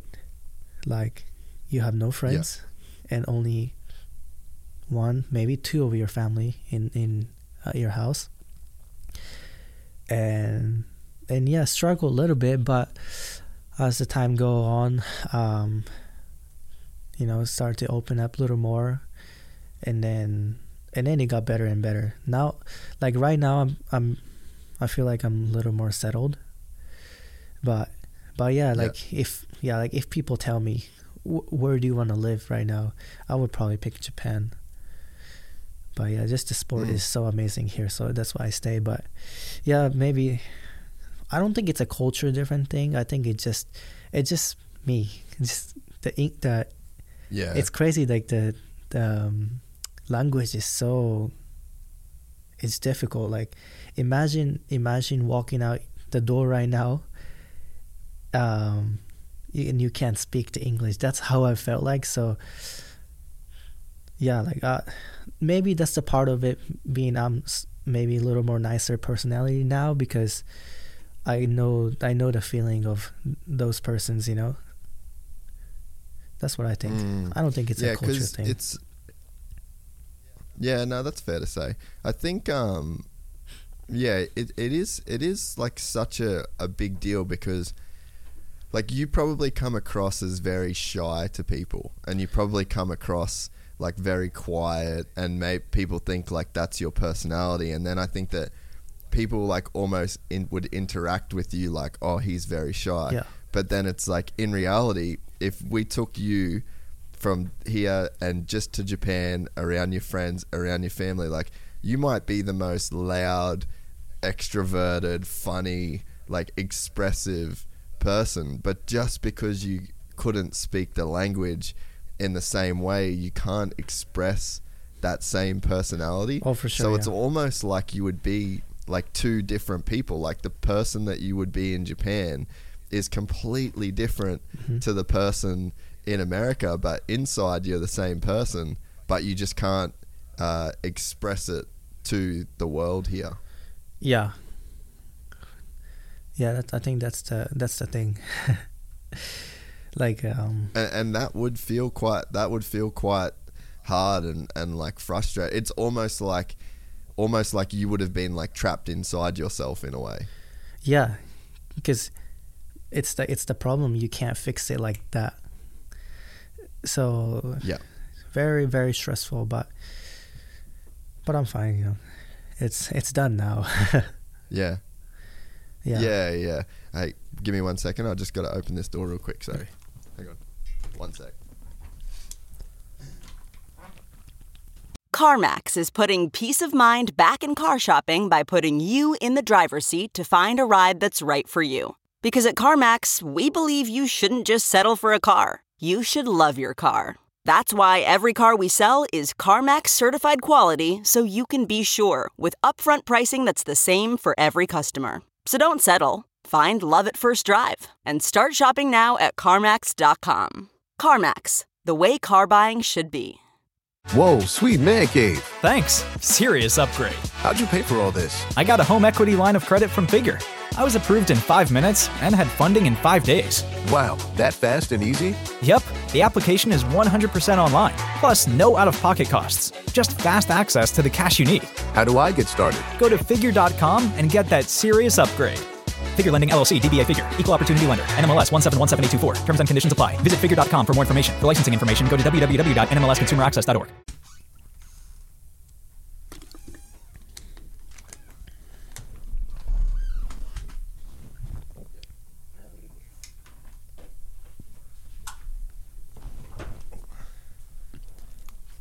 we back baby We're back. um do you uh, by the way this is fucking awesome you're doing really good i um i'm having a really good time oh, thanks. Me too. so so think about this right imagine how crazy it's going to be in the future with like have you ever seen the like Elon Musk with like the Neuralink and putting chips in people's brains and all the shit that's going on there I did. Yeah, I heard about it. So could you imagine you have like a the next generation of Japanese kids that come over like you but you got like a Neuralink chip in your brain and you can just like learn English or you don't even have to learn English like you can just speak Japanese to English people and then they just instantly understand everything that you're saying like ima- imagine living in that world Very helpful. um, but yeah, it's I don't know. I mean, I don't think it's it's like I don't think that's impossible thing. no I, I think it's I think it's happening. Yeah, but yeah, um, that will be so crazy that will be crazy. Yeah, for sure. So, was English just hard? It's just hard for you, or like, uh, do you think like learn? Because some people, like, so like I said, my my girlfriend, she speaks like three languages. Oh, wow, okay. And we we travel, and she just like learns shit like straight away when it comes to comes to language. So I think that you know, like some people, it, it seems like it just comes easier to than others. Like, do you think that English was just like a, it's a just a hard language to learn um, from Japanese, or do you reckon like you maybe just aren't that talented at, Well- at languages? No, so it's like well, at first, like I, I didn't travel here for studying, so like I came here Yeah. nothing prepared. Like that's the first thing, and then um, also like from starting zero, I would I would work on it, but it just like so like hard to um, learn it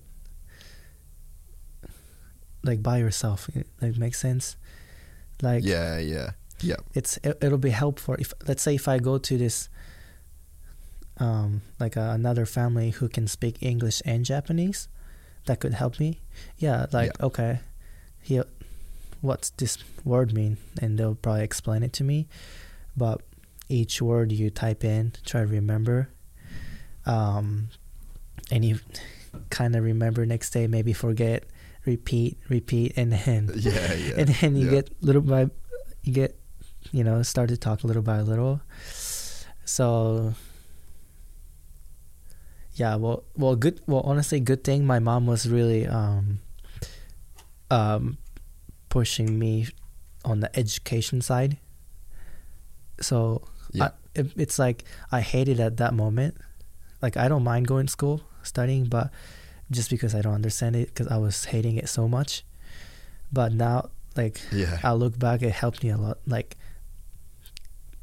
cause I go school, and then try to ride like ride like maybe hour or two in the afternoon on the summer days. yeah, Come back home like six, eat dinner, shower, and I'll study from like the time I get back to the house like five, mm, maybe four or five, like to like eleven p.m. every day. So it, it Yeah, was it was super like oh, I was kind of almost crying at the moment, but uh, super hard that that one moment. But it's like right now, uh, if I can't speak more than I'm at right now, it's I'm probably gonna struggle a little more. So um, very thank- thankful, but it's just different, you know. Like yeah, yeah. Oh man, like it, it's. Uh, I couldn't imagine. Yeah, I mean, personally, I couldn't imagine going and, and doing what, what you've done and like the. It's hard enough to be a pro dirt bike, you know, like professional supercross racer as it is without, you know, throwing that like challenge into the mix and, you know, you've got. It's not even just the language that you're trying to learn. Like you're trying to get better at as a rider and as an athlete, and you know, there's there's definitely like a lot a lot on your plate. no, for sure, but it's done now. so yeah Yeah, that's it. So, uh, focusing on a little bit of, of some of the, the races or like the, the racing side of things, okay, pretty pretty cool to obviously like Geico. So you did your first uh, like the first little stint at, at Geico. That was the the first deal, and then they end up closing down, and then you find yourself at Pro Circuit. What was that like to to get a Pro Circuit ride? Because that's like the dream for so many dudes. Um. So, yeah. I mean, it's a dream team, but like, like I said, like I, um, in my in like in my mind, okay, as long as I'm in factory ride, and my don't let my parents pay for anything, yeah, I'll stay here. Um, do what I can do, make a living out of it. But, I mean, if I missed out on the factory rides, uh, I was thinking like just go back to Japan, like no question. Yeah, I, really. I, I, I was like no, no point being here. Um, so I mean, it was kind of stressful a little bit when the Geico shut down, and then so I got a podium on the last round of outdoor. I th- I think that that kind of made, and it's the rookie year too. It's it's hard to yeah, you know put put in good results like you're unsure of so many things. So um yeah, yeah so like yeah that that kind of helped a lot. And then yeah like th- very thankful for my manager lucas for uh putting my place like making my place there and yeah yeah, it was supposed to be only Supercross deal at first, and they we extended it, and then actually actually got my first win with him. So that was really cool. And then outdoors, uh, some podium here and there. It was a it was a good season. So yeah, I don't. Yeah, I think uh, I I think the they were they're probably like you probably were one of the guys what that when Geico did shut down, where it was probably a little bit like, oh yeah, he might not get a ride, you know, and and you you weren't really the big name because I would No, say no. right now you're one of the big name guys in the sport, but then I mean you really weren't the the big name guy that it wasn't like a guarantee that you would no, not at all. get that factory ride but but then when you when you did like man you I think you're probably pro circuits like main rider now I would say which is crazy to think that just a couple years ago you were thinking maybe I'll just be going back to Japan yeah, it's crazy how like what the the confidence. I mean, that's really, um, yeah. On the on the um, Geico ride, that's my first year. My like on the starting gate, my leg will literally shake. I'm like, I'm, I'm telling guys, guys, I can't even like grip my bike right now. Like that, like, because it's so like, I don't know. I, I, I just took it a little different, like, because never had this much of big like, not pressure but like excitement in Japan. So it was it was Mm. kind of first time for me. I'm like, damn, like this is, it's pretty crazy, you know. So, like, I have my leg shaking. I can't even like. I I didn't even have a grip strength.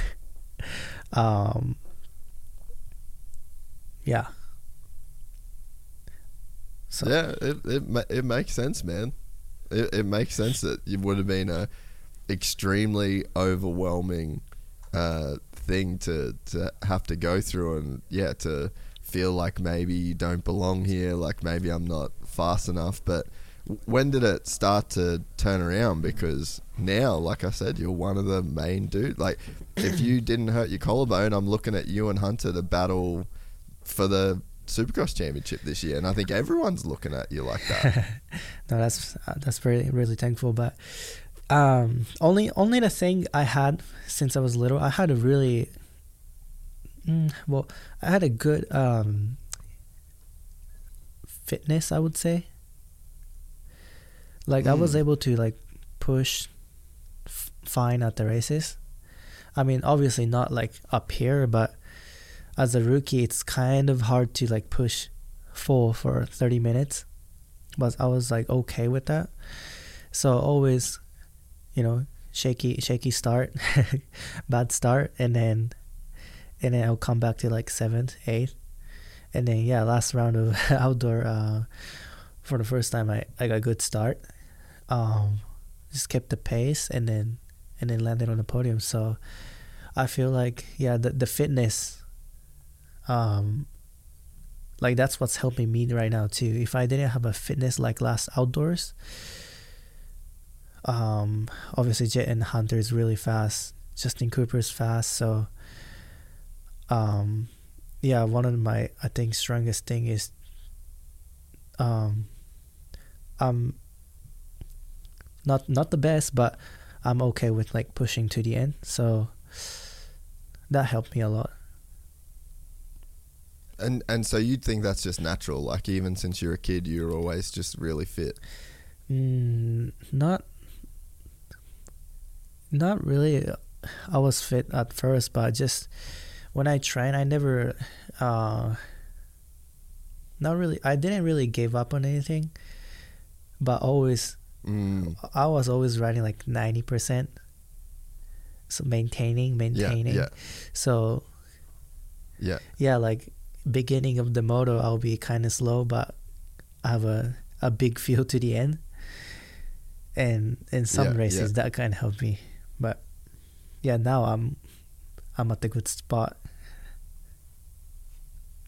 Well, I think I think the other thing that that probably helps you with your like being there and being strong to the end is just like your technique on the bike is just crazy good. Like I mean, you're one of the riders where you can pause the video, and every time you pause the video, you're just perfectly stacked in line. Like your technique, it never it never seems like you're in bad positions on the motorcycle, and I I think that's another little secret as to why.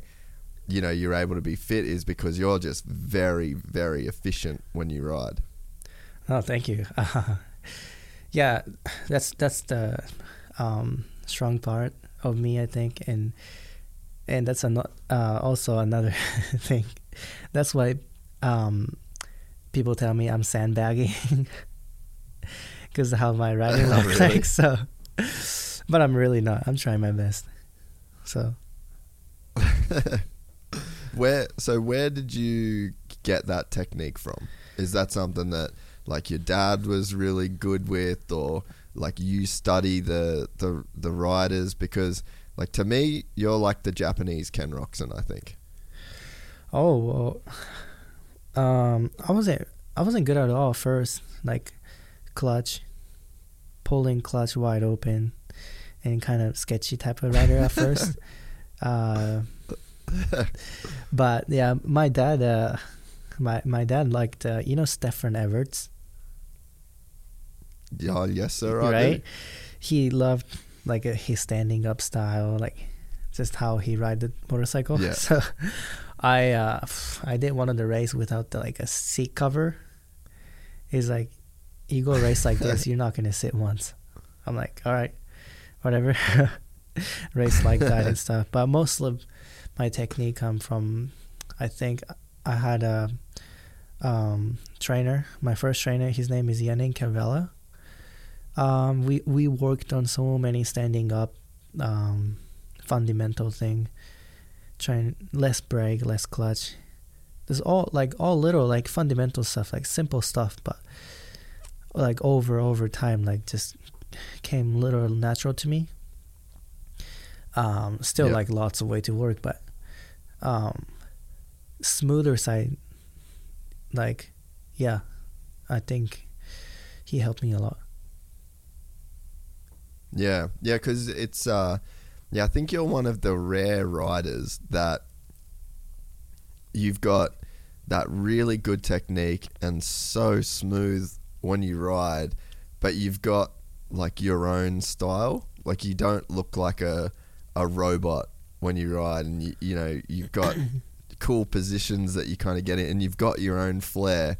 But then every time you pause that video, like it's it's perfect. It's a cool. It's like a kind of a cool balance to have. I don't think. I think you either get people that are like loose as fuck and just sending it and like swinging off the clutch and holding the thing wide open, or you've got the guys that are like perfect technique and they look Yeah. like robots. And I think you've got like a really good mix of those two things. Yeah, I mean, also, also though, every every rider want to post better videos, you know. Um, Yeah, yeah, like your good, good, like good day, good side video all the time. yeah, So- yeah, yeah. So, that's, yeah. that's true. eh? Like right. Instagram versus reality. Yeah, it's like there's no way people are perfect like that every lap. So no, choose the good ones. yeah, that's cool. Uh, yeah, no, I, I mean, it's just I think watching, yeah, like uh, I think it's especially hard to do in the races as well, right? So like it's really easy to ride with like that great technique and that fluid kind of style when you're practicing, but you know to be able to actually do it in the race as well. And I think that's one of the other things that you do well is like you stay quite true to your like technique and your form in the motors. Maybe that's why people think you're sandbagging. Probably. yeah. Yeah, people tell me do better. but but that's why people used to say that to Kevin Windham. They'd be like, "Oh, you're not even trying." yeah, but I always say um, nobody has their opinion. yeah, Yeah. Um, so, you, so you had a few. So we'll go back to Supercross last year. You were extremely fast in Supercross last year, but you had some big crashes, and there was the the one where you scrubbed the shit out of the that double coming into the turn, and Yeah. you know you had that that big cartwheel there. What was that it like to go through that season where you had so much speed, but well, it's sort of I think last year maybe just to go back a little bit even. So the year before you had such good results and you showed so much like big potential where I think everyone started looking at you as a big title contender guy.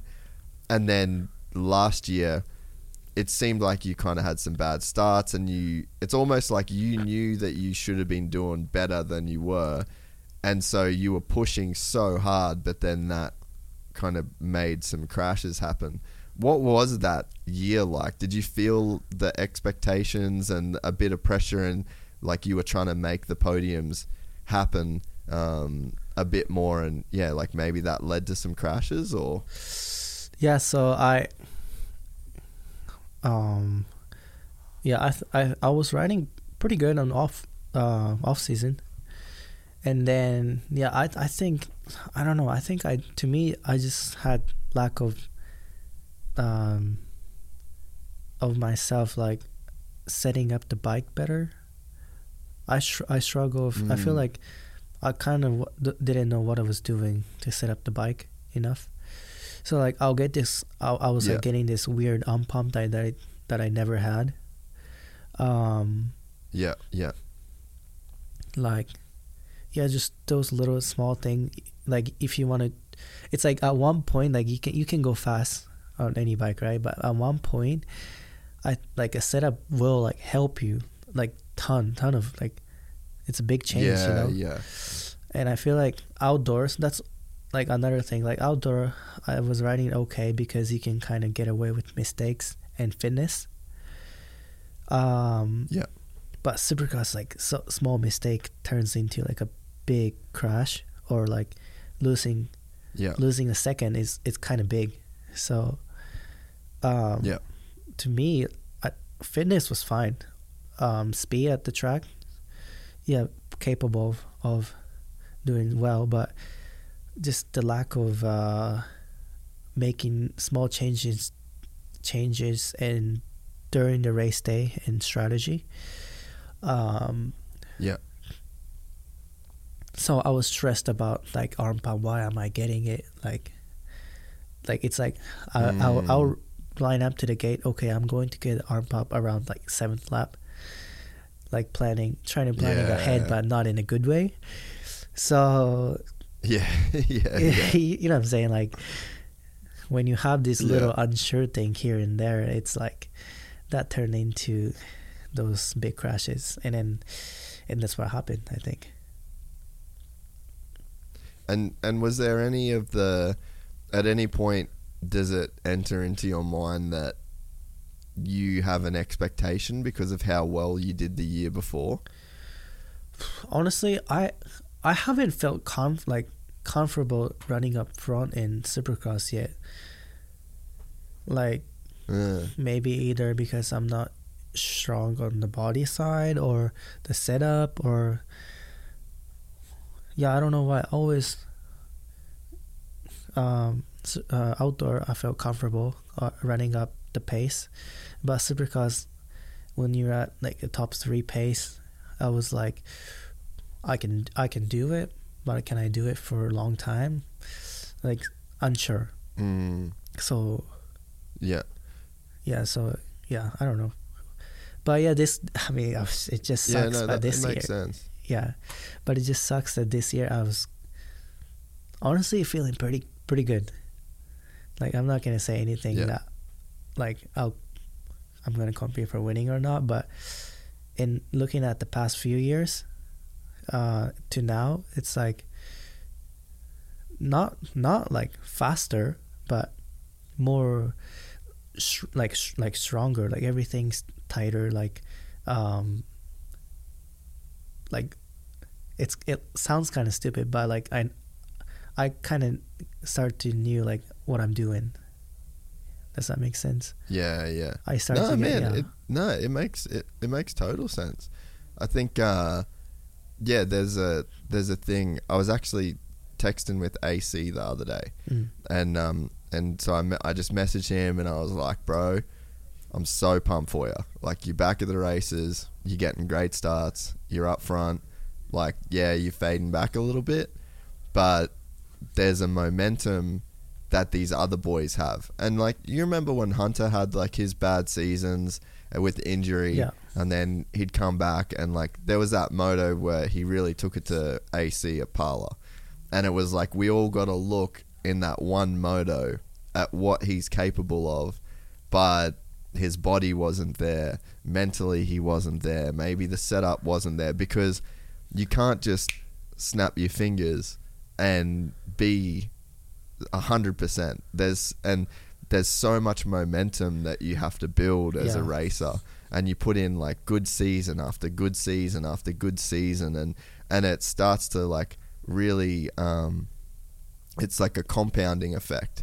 And I think that you know what you're saying and what you're experiencing is like I think you're just experiencing compounding and like learning and every year you get a little bit better and you get a little bit more knowledge and your body adapts uh, a little bit more and you know there's there's things that in this sport like you just can't make it happen overnight and I think that's why it's so hard to to be at the top level No, for sure. Yeah, definitely, definitely Supercross. Um, yeah, you just even if you just try to go fast for a lap, yeah yeah it's like you you kind of can't. You have to know like how to go first, uh, like fast. yeah Yeah, Yeah. it's honestly it's crazy. Yeah, like shredding a turn doesn't mean. yeah and, and I know. think like Go ahead. yeah, okay. no, for sure. And like I think um, AC, he what he ended up saying was, and so I basically was like, you know, you look at the guys up front, like you've got Eli's coming off great seasons. Sexton's been building for the last few years. Webb has been a two-time champion, and so these guys like they have this momentum. And he replied back and he said like, yeah, I've I'm doing 80 and feels like I'm going 100 and those guys are doing 80 and it feels like they're going 40 so it's like the speed like you're saying you're not necessarily going faster this year but you probably if you're doing 80 you probably feel like you're doing 40 this year as opposed to Yeah, last like year that. you were doing 80 but it felt like you were doing 80 Yeah. Exactly what you that's the kind of feeling I have. Yeah, like when I do moto, um yeah, just everything was stronger, um consistent. Um yeah, just literally I would um I, I just had to plan ahead, a little more better planning ahead. So yeah, it just sucks. sucks to have my collarbone broken, Yeah. but I'll be I'll be back in like you know shortly. I, f- I hope, and then I don't I don't think I will lose everything in two three week. So nah Yeah, we'll nah, see. I don't, I don't think so either yeah, So, was it cool to do the full outdoor season last year and be like you? Well, you got better as the year went on, and then to the point where you know you're on the podium overall. I mean, you're on the podium most weekends, and then you know you finished on the podium in the overall championship. Like, there's got to be so much lessons that are learned in a year like that and just to be in the hunt every single weekend and to to get wins and to to get podiums like that's to me seems like a lot of that momentum that you would build no, for sure. Yeah, from the gate drop number one from Pala to last gate drop uh, Pala is so much difference. Just lining up to the gate, um, you know, kind of, kind of, you already know like you're gonna get good start. Um, yeah and strong to the end. So yeah, it's it's just crazy what like this experience and the, the confidence can do. Really, like it's so hard to explain this, you know. yeah yeah yeah but man do you think about the difference of like the the kid on the Geico in the rookie season with the legs shaking and not being able to hang on to the to the bike to you know, I'm sure you would have probably felt like a bit of a beast at the end of the moto, yeah, or Oh, for like at sure. the end of that season, like ready for anything. No, for sure. Racing felt fun more. yeah. Yeah, yeah, yeah. Uh, yeah, because I think like, you know, the that feeling it it must be so uncomfortable to that rookie season that you're explaining like your legs are weak and your arms like that must just be terrifying to know that you've got to go and battle Yeah. on those tracks. I'm also, like- like that. so like I just you can't you can't even just ride a motorcycle like I'm like what am I doing in here right now? Like it's like only 50% of your body is working. Yeah, yeah like yeah, yeah. throw me off but always some, people are different. Some people are fine but i'm i guess i'm a little more sensitive. Um Yeah. but yeah just yeah glad i figured out little by little Yeah, but there you you can definitely see that there's like a yeah, there's you know the kind of like shy, quiet Jo Shimoda off the track, but on the track, like there definitely does seem to be like you've got that fight warrior kind of spirit. Like how do how do you think how do you think about that mentally? Like do you do you have any like uh you know you channeling any like energy like Japanese warrior spirit type of vibes like do you do you have that in your mind as like a as like a racer or your like dad teacher taught lessons you know i don't know um my only motivation while i'm racing is like a fighting motivation is like I like to count down the laps. Like I'll yeah I'll set up before the race how many laps that I have, and then yeah, it's like the spirit when I race. You get you obviously get tired, and some people maybe it's, you know like especially like outdoor hot long, you kind of want to Yeah. quit, but yeah, I I don't honestly like I don't have a problem with that pushing to the end. Uh, yeah, never run into that yet. yeah and that's what I mean like it you you know that quiet kind of shy guy off the track but yeah on the track like you definitely can tell that you're a gnarly dude that just does you're not gonna you know you're not gonna back down No, for sure. yeah, it surprises myself too. Like, I will like re- watch the videos and like, it's crazy. Like, like I say, it's crazy that I'm doing this. Um, I'm watching myself, telling myself like, that's that's not me. that's someone else on the bike, Yeah. literally. But, yeah, yeah, I don't know. Yeah, it's almost like a, it's almost like a a little, like hidden part of your personality that kind of like only comes out on the bike because, so when I, I'm like I do I'll do jujitsu right, and I have that that same thing. Like I feel like I'm a very like nice person in in real life, and I'm. I never want to like you know find, I would never want to actually get in a fight with somebody. I always want to be like real respectful. But then I watch myself do jiu-jitsu. I'm like, holy shit, you are the biggest asshole in the world. Like, you Yeah, look like yeah. you, you look, like you want to kill everybody. So For it's, sure. it's kind of like the, it, it's almost like uh there is that part of myself that's like in my personality, but it only comes out when I'm doing jiu-jitsu. And it's almost like for you, you're the quiet, like very nice guy, but then you get on the track and it's like, he a dog. Yeah, I got that dog in me. Dude, how good is that meme? It's so funny. uh, I was uh, I was I was talking to Tyler Keefe the other day on the phone, and, and we were we are actually talking about Deegan. I said the, the the whole dog thing. He's like, "What's that mean, bro?" Like everyone always says that dog, and I'm like. I'm like, I don't know, bro. You know, he's got that dog in him. He's got, it's like a dog with a bone. Like, good luck trying to get it off him. yeah, it's so it's so funny. so uh, then you Oh, we probably can't talk about the outdoors without the Hunter Pala takeout. Are you? Uh, Oh, yeah, are you are. still dirty on your boy for the uh, for the for the takeout?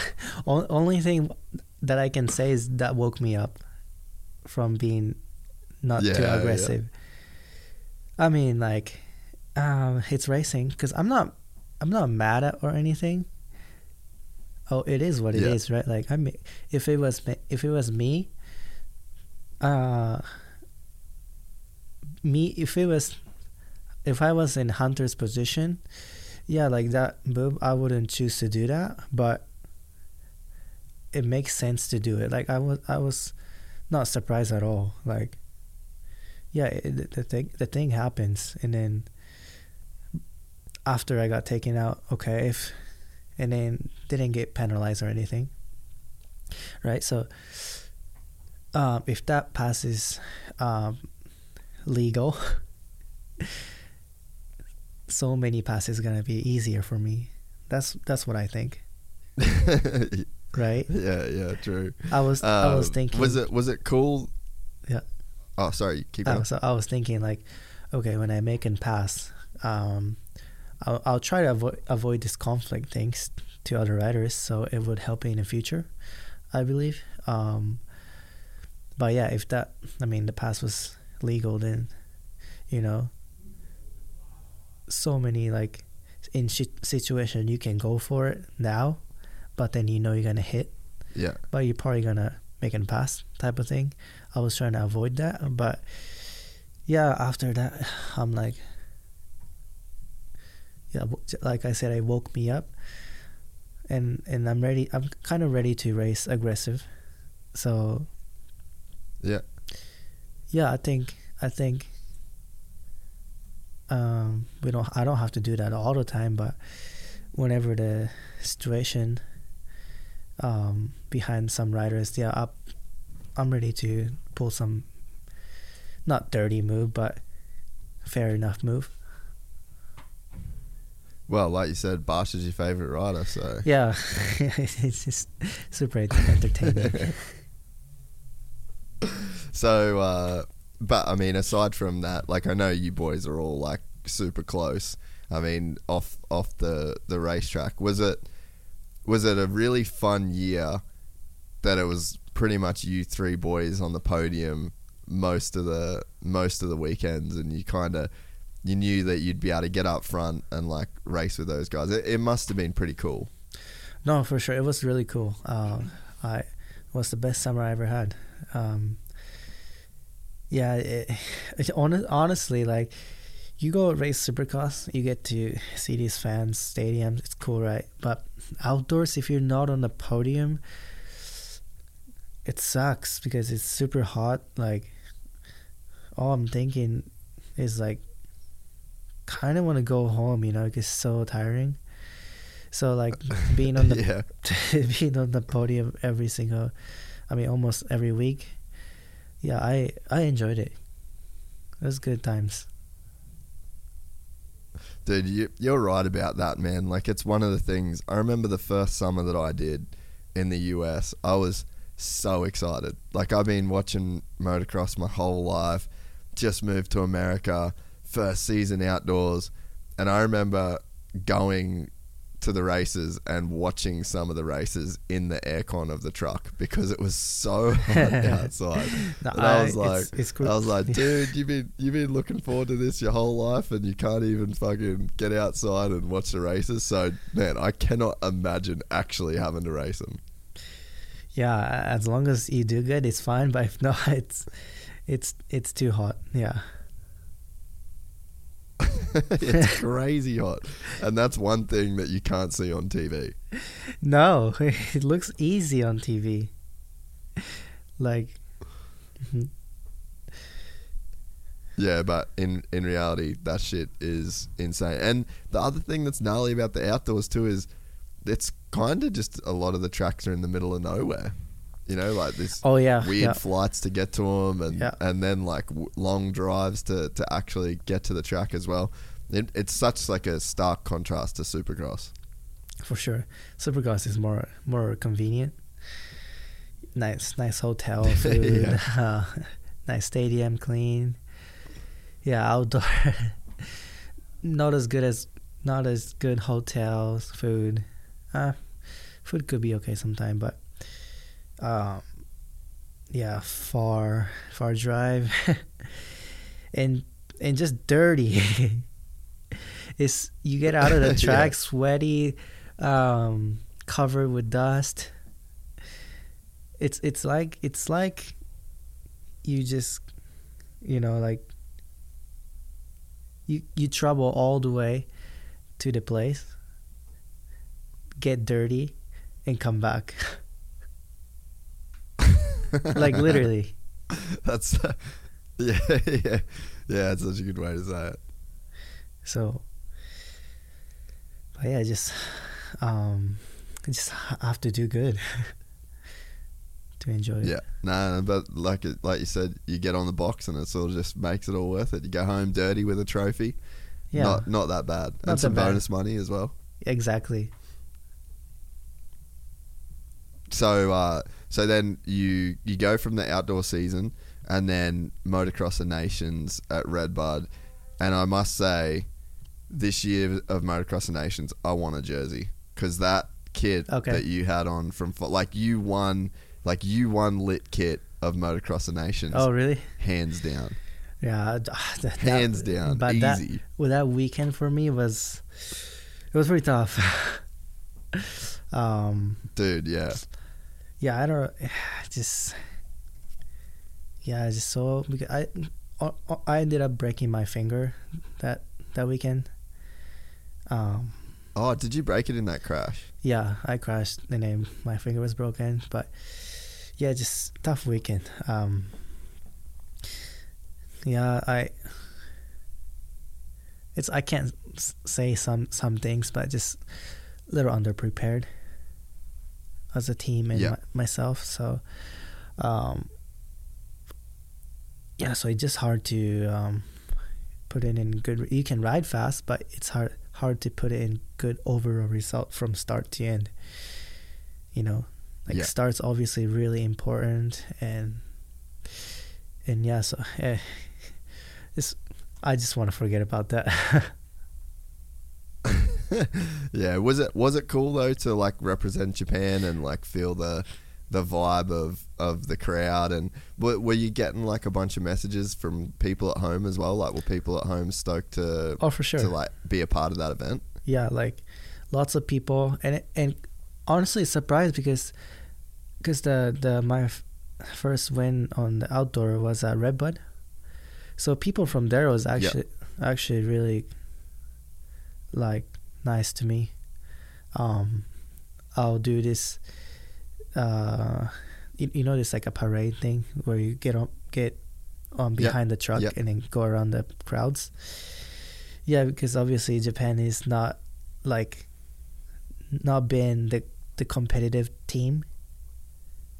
So I thought it was gonna be kind of silent, but Yeah. it was really like people were excited. So I no, I appreciate that the fans out there.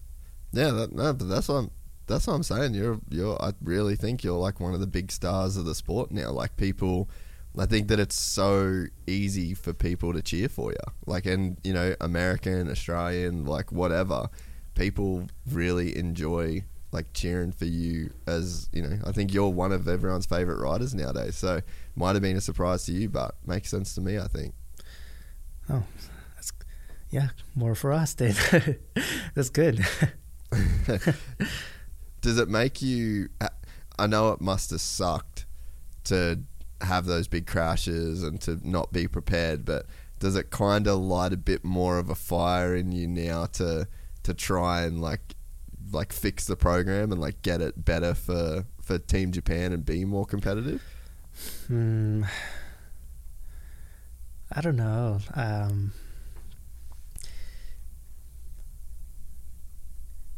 yeah, I, mm, I, I don't really have a like good feeling on on the MX des Nations. The race is really cool, I think, Mm. but no, I like I like Supercross better. Like to me. Yeah. Just So you do you reckon you could see yourself being like a Supercross only guy? I don't know that I don't know about that either, but yeah, just myself racing. Uh, to just Supercross is way better for me. More like as a fun size. Yeah. So. But yeah, I, I would right, like to get a revenge one day, um, with with a good team and Yeah. and then more more preparation time. Um, Yeah. yeah, probably not get if I if we take it really serious. I think I would have you know not go back to Japan, stayed in the country, keep testing the bike because the bike was Yeah, yeah. obviously a lot different. Uh, I changed so many thing in in the race days, so again that's kind of a like an unsure thing uh, when I raced uh, this nation. So yeah, the the result like if to get a good result, I feel like the the I feel like I didn't put enough work to that race. So Yeah. so yeah. It's also it's also like difficult. So what? Oh. Oh no, keep Okay. going. So it's also difficult because so it's like outdoor, right? You have the last round and then des Nations like we had that des Nations like three week apart. Like- yeah. So it's kind of hard to keep training like right after this, the complete season's over. You know, I like my main focus was focus until the last round of outdoor and then do the Japanese national and then kind of like try to do my best in this nation. So so yeah, if I wanna if we wanna do good, yeah, we just have to keep working. Mm. Yeah. Yeah. What what bike did you ride there? Was it how different was it to what you raced? Did you ride the 450 or? No, 250. But we use different. Yeah. Okay. I thought you were on 250. Yeah, the fuel is different. I think. Oh, because it's FIM. huh? Yeah. So that's a that's a a really big difference on the bike, and not just the bike too. Like Yeah. Okay. which that makes suspension work differently. Like I don't know, more engine brake or whatnot. Like just everything was a little awkward when I was there. So so yeah. Yeah, so yeah, okay. Because I would have just thought, yeah, I I knew that you had to run different fuel, but for whatever reason, I guess I just didn't think that it would make that big of a difference. Like I thought you would have just pretty much been able to ride your Redbud setup, basically. I'm sorry. I kind of cut out for a second. I thought I thought you would have just been able to run like your normal Redbud setup. Oh yeah, no. We uh, red bud it. setup. No, yeah, we couldn't do that. Ah. Yeah, right. Yeah, that's crazy. Well, Joey boy, we've uh yeah, that that was that was unreal. I uh, I'm so stoked that that we're able to um to to get get the potty in, mate, but I know uh, you've got you've got some recovering to do. We'll, we'll let you get home and, and rest up the old the old broken wing. Yeah. Um, but yeah, I'm, I'm stoked, man. I'm I'm stoked that you're able to come and do the potty, have a bit of a chat, and uh, yeah, like like we were saying before, I know it's it's not the easiest for you to um to to sit and, and bash on in English for for, for a couple of hours, but um, I had heaps of fun, bro, and it was yeah definitely cool to yeah get to know like more about you, more about your story, and um, I guess like growing up in Japan and and the challenges to, to get to where you're at in, in the US. So I'm I'm stoked, bro. Thank you. Yeah, it was uh, it was good. It was a good session for sure. Um, yeah, I just yeah yeah I just want people. If I can say this right now, I just want people to look at me as like, um, um, just a shy person. Like, um, like once I can talk a little better, open up better, different personality. So, um, I may sometime, uh, when I when people look at me, I may look like I'm weirdo, cause not talking enough. But yeah, just hopefully people know that I'm pretty cool inside. So yeah, when you guys see at the stadiums and stuff, just you know, say what's up. well, I, man, honestly, I just I I reckon that you're cooler than you think you are. like I've never I've never looked at you like you're a yeah like weird or not talking or anything like that. And I I definitely I know um, yeah I know the struggle like of, of I don't personally know what it would be like, but I know the struggle that you would be going through to you know like like we were saying before. It's like there there would be like this person on the inside that if you if everyone can understand Japanese that came up and spoke to you like there would be this different person that they would you know be able to interact with and it's like a, a process for you to to get to you know match that up on the outside. But bro i think that whatever pressure that you feel to talk more or to talk better english or i think that you should let go of that a little bit more and feel a little bit more relaxed and a little bit more uh, you know just cool to enjoy the process. Because i'm telling you everyone that works in this office thinks you're the man. My girlfriend thinks you're the man. like there's a there's so many Jo Shimoda fans out there. So I think that take that pressure off yourself a little bit. Don't don't stress too much on it and uh, and just enjoy what you've done, man, because to come from Japan as a, a young kid that didn't speak English and to um, you know to, to do what you've done, man, it's a it's a crazy journey and no one's done it the way that you've done it. You know, like you're a you're a super unique dude. You're a special dude in that in that way. So I'm telling you, bro, just be a bit, a little bit more easy on yourself. I think because there's you. a yeah, we're all we all enjoy watching you. We all enjoy everything that that you got going on, man. So I don't think that you should. I don't think you should feel like a weirdo. Is what I'm trying to say. Okay. No, thank you. I appreciate it and uh, and let's keep let's keep the vlogs going. Even um, well, I guess yeah, your guys, your guys in Japan until he kind of comes over here. So when you start filming more too, like, dude, just go in, bro. Just give us, and if we gotta, if you gotta, if you gotta do shit in Japanese, even like I actually even think like you could mix it up in your videos. Like I think that I, I totally think it's a superpower what you've got going on. Like I don't think it's a, I don't think it's like a a liability or it's not like a bad thing that you know you you can't speak perfect English. I think what you should do is just like mix it together. Have some stuff in your videos or on your social media where like you're talking Japanese and then run some English subtitles and then for the people that are in Japan that can't understand English speak English when you've got to and then run Japanese subtitles and then everyone like we all get the best of both worlds because you know, apart from you know, apart from Kenny, like you're the only guy that that uh, kind of has this. So yeah, I just think switch that switch that focus and see it as like a really cool superpower that you've got. That you know you've got these best of of both worlds. Mix that shit up, and yeah, like I think that you know, I think that you can really, you're going to be one of the guys that can like grow the sport of supercross, dude. Yeah, thank you it's nice to hear it. nah, sure. sweet.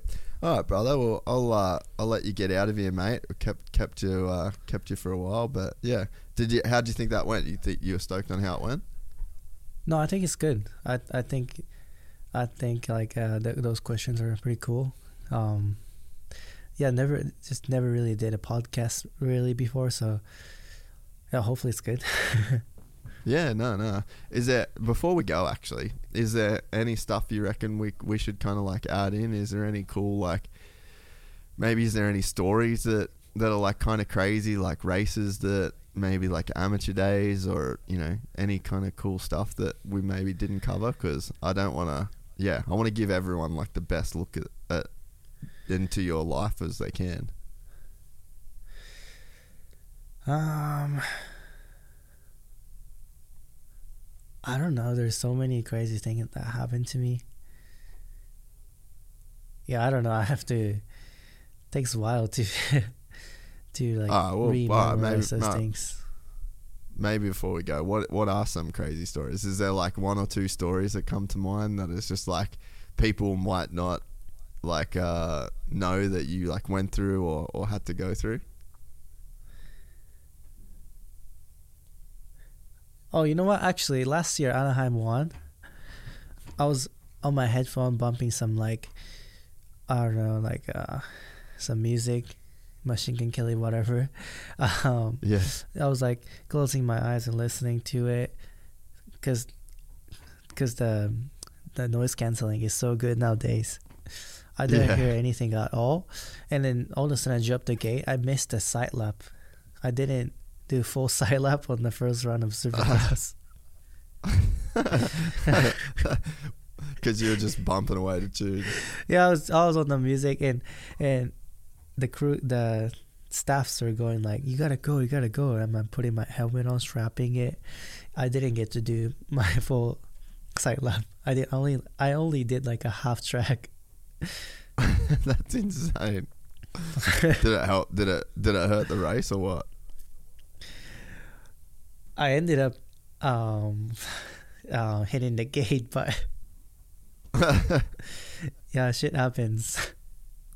Oh, that's funny. What um what music are you are you into these days? Are you listening to like a mix of English music and Japanese music or I like I like Japanese hip hop. Um, the rap, I like rap song.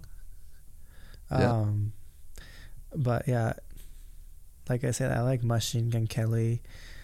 Also, sometimes like a like a uh like female singers.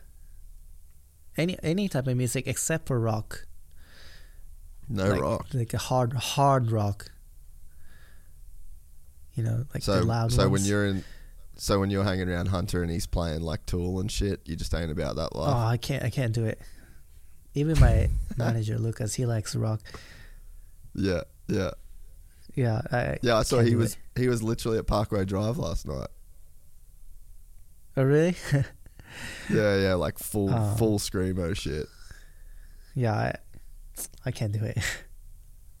Oh, that's funny. What real. about uh, what about food wise? What are you what are you feeling food wise these days? Like, what's your go to shit? Food wise, uh, honestly, not for not because I'm Japanese, but I'm I like sushi since I'm young. Yeah. Um, um, I mean hamburgers are good.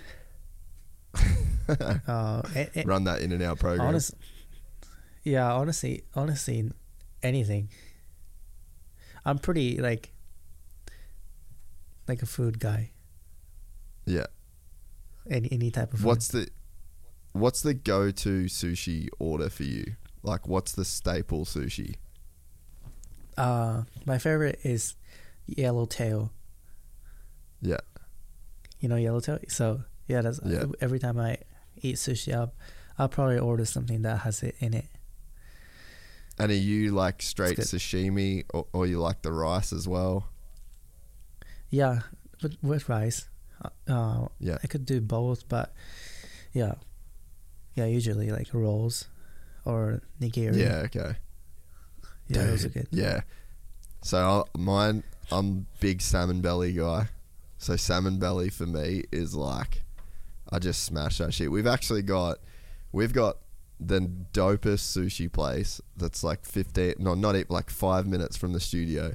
So Monday morning, Alex and Alex and uh, Rones, that's like their ritual is their Monday sushi guys. But this place is unbelievable, bro. And it's four dollars fifty per plate.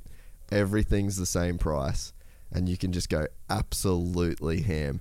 And they do the nicest salmon belly, and also like Okay. salmon nigiri for me is like oh so speaking to the like the sushi, when I went back to Japan, one of my dad's friend took me to like like really really like high spec place, yeah like like high end place. Um, I mean obviously like sushi was really good, but guess how much he paid per? So it's like a like they'll just serve you each piece. Guess how much this was? Oh, 300. No, okay, so four. We went with three people total. Yeah. Three hundred? 300? Yeah. No, so he told me later, like a couple week later, it was three grand. Whoa. I was I was like, Was it good? I, I- uh, uh, it was good, but like at one point though, like just the fish and rice, it's kind of max out, you know. Yeah, yeah, it's just yeah. like, I was like, yeah, I was like, you're not being, you're not being real right now. so yeah, it threw me off, but So, so like, let's say, let's say, uh, let's say you go, you get to race Japan nationals again this year, and I get to go over, and I'll like I'll come. What would be, like, what would be the tour that you would give me of Japan? Like, if you were trying to, if you were trying to show me like the best part or your favorite parts of Japan, what would we do after the race? Like, let's say we got a week. Um, honestly, there's a lot of places you can go in Japan, cool places. But if it was me, um, I think it's cool to show people that were like just from walking from my house to my like elementary school. Yeah. I, I think that's really cool. Like where you grew up on. It just, you know, like, because you see Tokyo's and, and stuff, you see, you can see these pictures, kind of like you have an idea, I would say. But like those small areas that, that I like grew up in, and I know these places, so I think that's pretty cool. So what what was the town that you grew up in? Where was it near? It's uh, it's called Suzuka. Oh You know yeah. Suzuka uh, F1 circuit Yeah, yeah. track? Yeah. Like yeah. right by. Okay. Yeah, City of Motorsport. Yeah, right. Okay. So Yeah. and what's the like cuz my like I said Jay Wilson, he's just been over there racing for for Yeah. Yamaha this year. And I Mhm. can't remember the name of the town that he's in, but it's pretty much like the whole town works for Yamaha. So it's like there's such a a culture like around those brands. So I guess do you remember the whole like motorsports culture when you were growing up? I don't know. Do you, Yeah, I- yeah, I- don't remember. I have no clue. Yeah. Uh, like I said, I didn't know anything about like a two wheel thing. So, yeah. But now I look look up back to my place, and yeah, there's like big Honda facility right by my house. Um, lots of um, go karting circuits. F1 circuit is really big. Um, yeah, a lot of a lot of bike shops and stuff. So Yeah. What do you remember the most about growing up? Like when you think back to like your childhood memories of Japan, like what do you think of? Um, honest, honestly, like, cause every day, like, the fun the fun part for me was to hang out friends. So like, I was kind of like a little bit of like a wild, like not wild, but like a little bit like un- unstable kid. like, uh, yeah, so wild kid. So like, I would. um, on my way back from school because we walk. Like some people take train and stuff uh, if it's far, and yeah, so like I would like DoorDash every single house as I walk by. You know, What's like that? What's bang- that? Oh, yeah, so it's like, off. and he just run away. Get chased by the dog sometime. Uh, because my place there's farm farming places everywhere. Yeah. Um, people farm there, so sometimes you see strawberries growing. They can go. um, or sometimes I would just go straight from my house to friend's house didn't come back to the home till like 8 p.m. Yeah, lots of lots of good memories. So what what was the uh, so for me like I was like a full BMX kid. So I, we didn't really Mm. walk anywhere, but we just rode like BMX bikes. And anytime I'd go to like my friend's house, it was building BMX jumps or you know watching like BMX or moto videos. So like when you were going to your friend's place, what what was like the what was the activities, the afternoon activities? Oh, um, tags. Ta- ta- What's that? You know tags. Uh, oh, like the game, like like chasing each other. game and of like, tag. Yeah. So so the like because of like it's it's such a small like narrow places. yeah, We'll oh, we'll, yeah. we'll use like like whole like um block of houses yeah. to do tags on the bicycle and stuff. Because you can do that, you So- know, in Japan. So it's pretty fun. Yeah. Yeah, so you just had like the full like normal childhood of yeah, just like neighborhood with friends, like school and just, you know, like that real kind of like small town community kind of vibe. Yeah, small town. But yeah, they just lot, lot of yeah, because Japan is small country. Yeah. So everything is like tight. Yeah. Like buildings are close by, buildings everywhere. So yeah, um, oh, we did a lot of that stuff. Oh, that's sick. And what about like uh what about Tokyo now? Like do you enjoy to go into Tokyo and to be a part of like the city vibe and you know like cuz you're pretty stylish with like clothes and stuff like that. And you got like Shibuya. Like is that still do you still get kind of like inspired by that that kind of part of the culture? Do, do I get what by the Like inspired by that Oh, like uh Um, honestly, honestly, like, mm, it's cool to go there, but, uh, yeah, maybe like you said, it's like, it's kind of like uh, like a, my so my place that I lived in is so far away from there, yeah. so more more travel than than like home. Yeah, yeah, yeah. like I'm, yeah. I'm yeah, like no. if I, if I go there, I'll travel to there. You know, Yeah. book a hotel or something. You know, see around. yeah. But yeah, it's it's fun. Yeah, no, I think, dude, I, yeah, I think Tokyo, Tokyo is like a crazy cool city. It's just such like a, it's almost like another world, especially for me. Like, you know, it, it, well, that's like me. How you said you felt when you like got to America and you were just kind of like dropped in this place where you didn't really speak the language and you couldn't like communicate.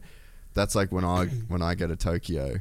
I mean, I'll be like, oh, because I'm asked. Like, I got a couple, you know, like a couple little things that I'll say to be like nice and polite, but that's it, you know. And it's it's a trip when you go to a place like that. You feel like, uh, did you um you maybe you felt like this when you're in America, but all you can do is like watch. Like you can only just observe Yeah, oh, what's going yeah. on. You you don't get to like interact with people, so you you're almost like silent and just watching what's happening.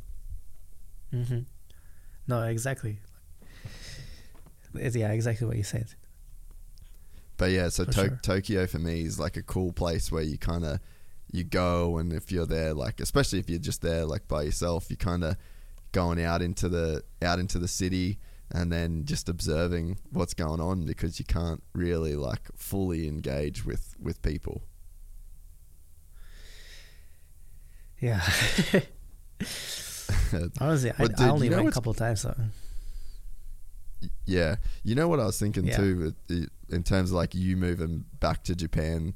You know, one day when you're done racing, like, dude, you'll actually be able to have like if you when you do retire from racing, you'll have a pretty sick career test riding for the manufacturers in Japan. Like, I think you'd be able to get like a pretty crazy good job, and you'd just be able to live. Go to work, like ride, you know, do your testing, and, and like yeah, just be be back home. Like you, you're like, you're actually gonna have a pretty good career after racing too. I think. Yeah, I don't, uh, I don't know what I'm going to do after racing. Um, yeah, I mean,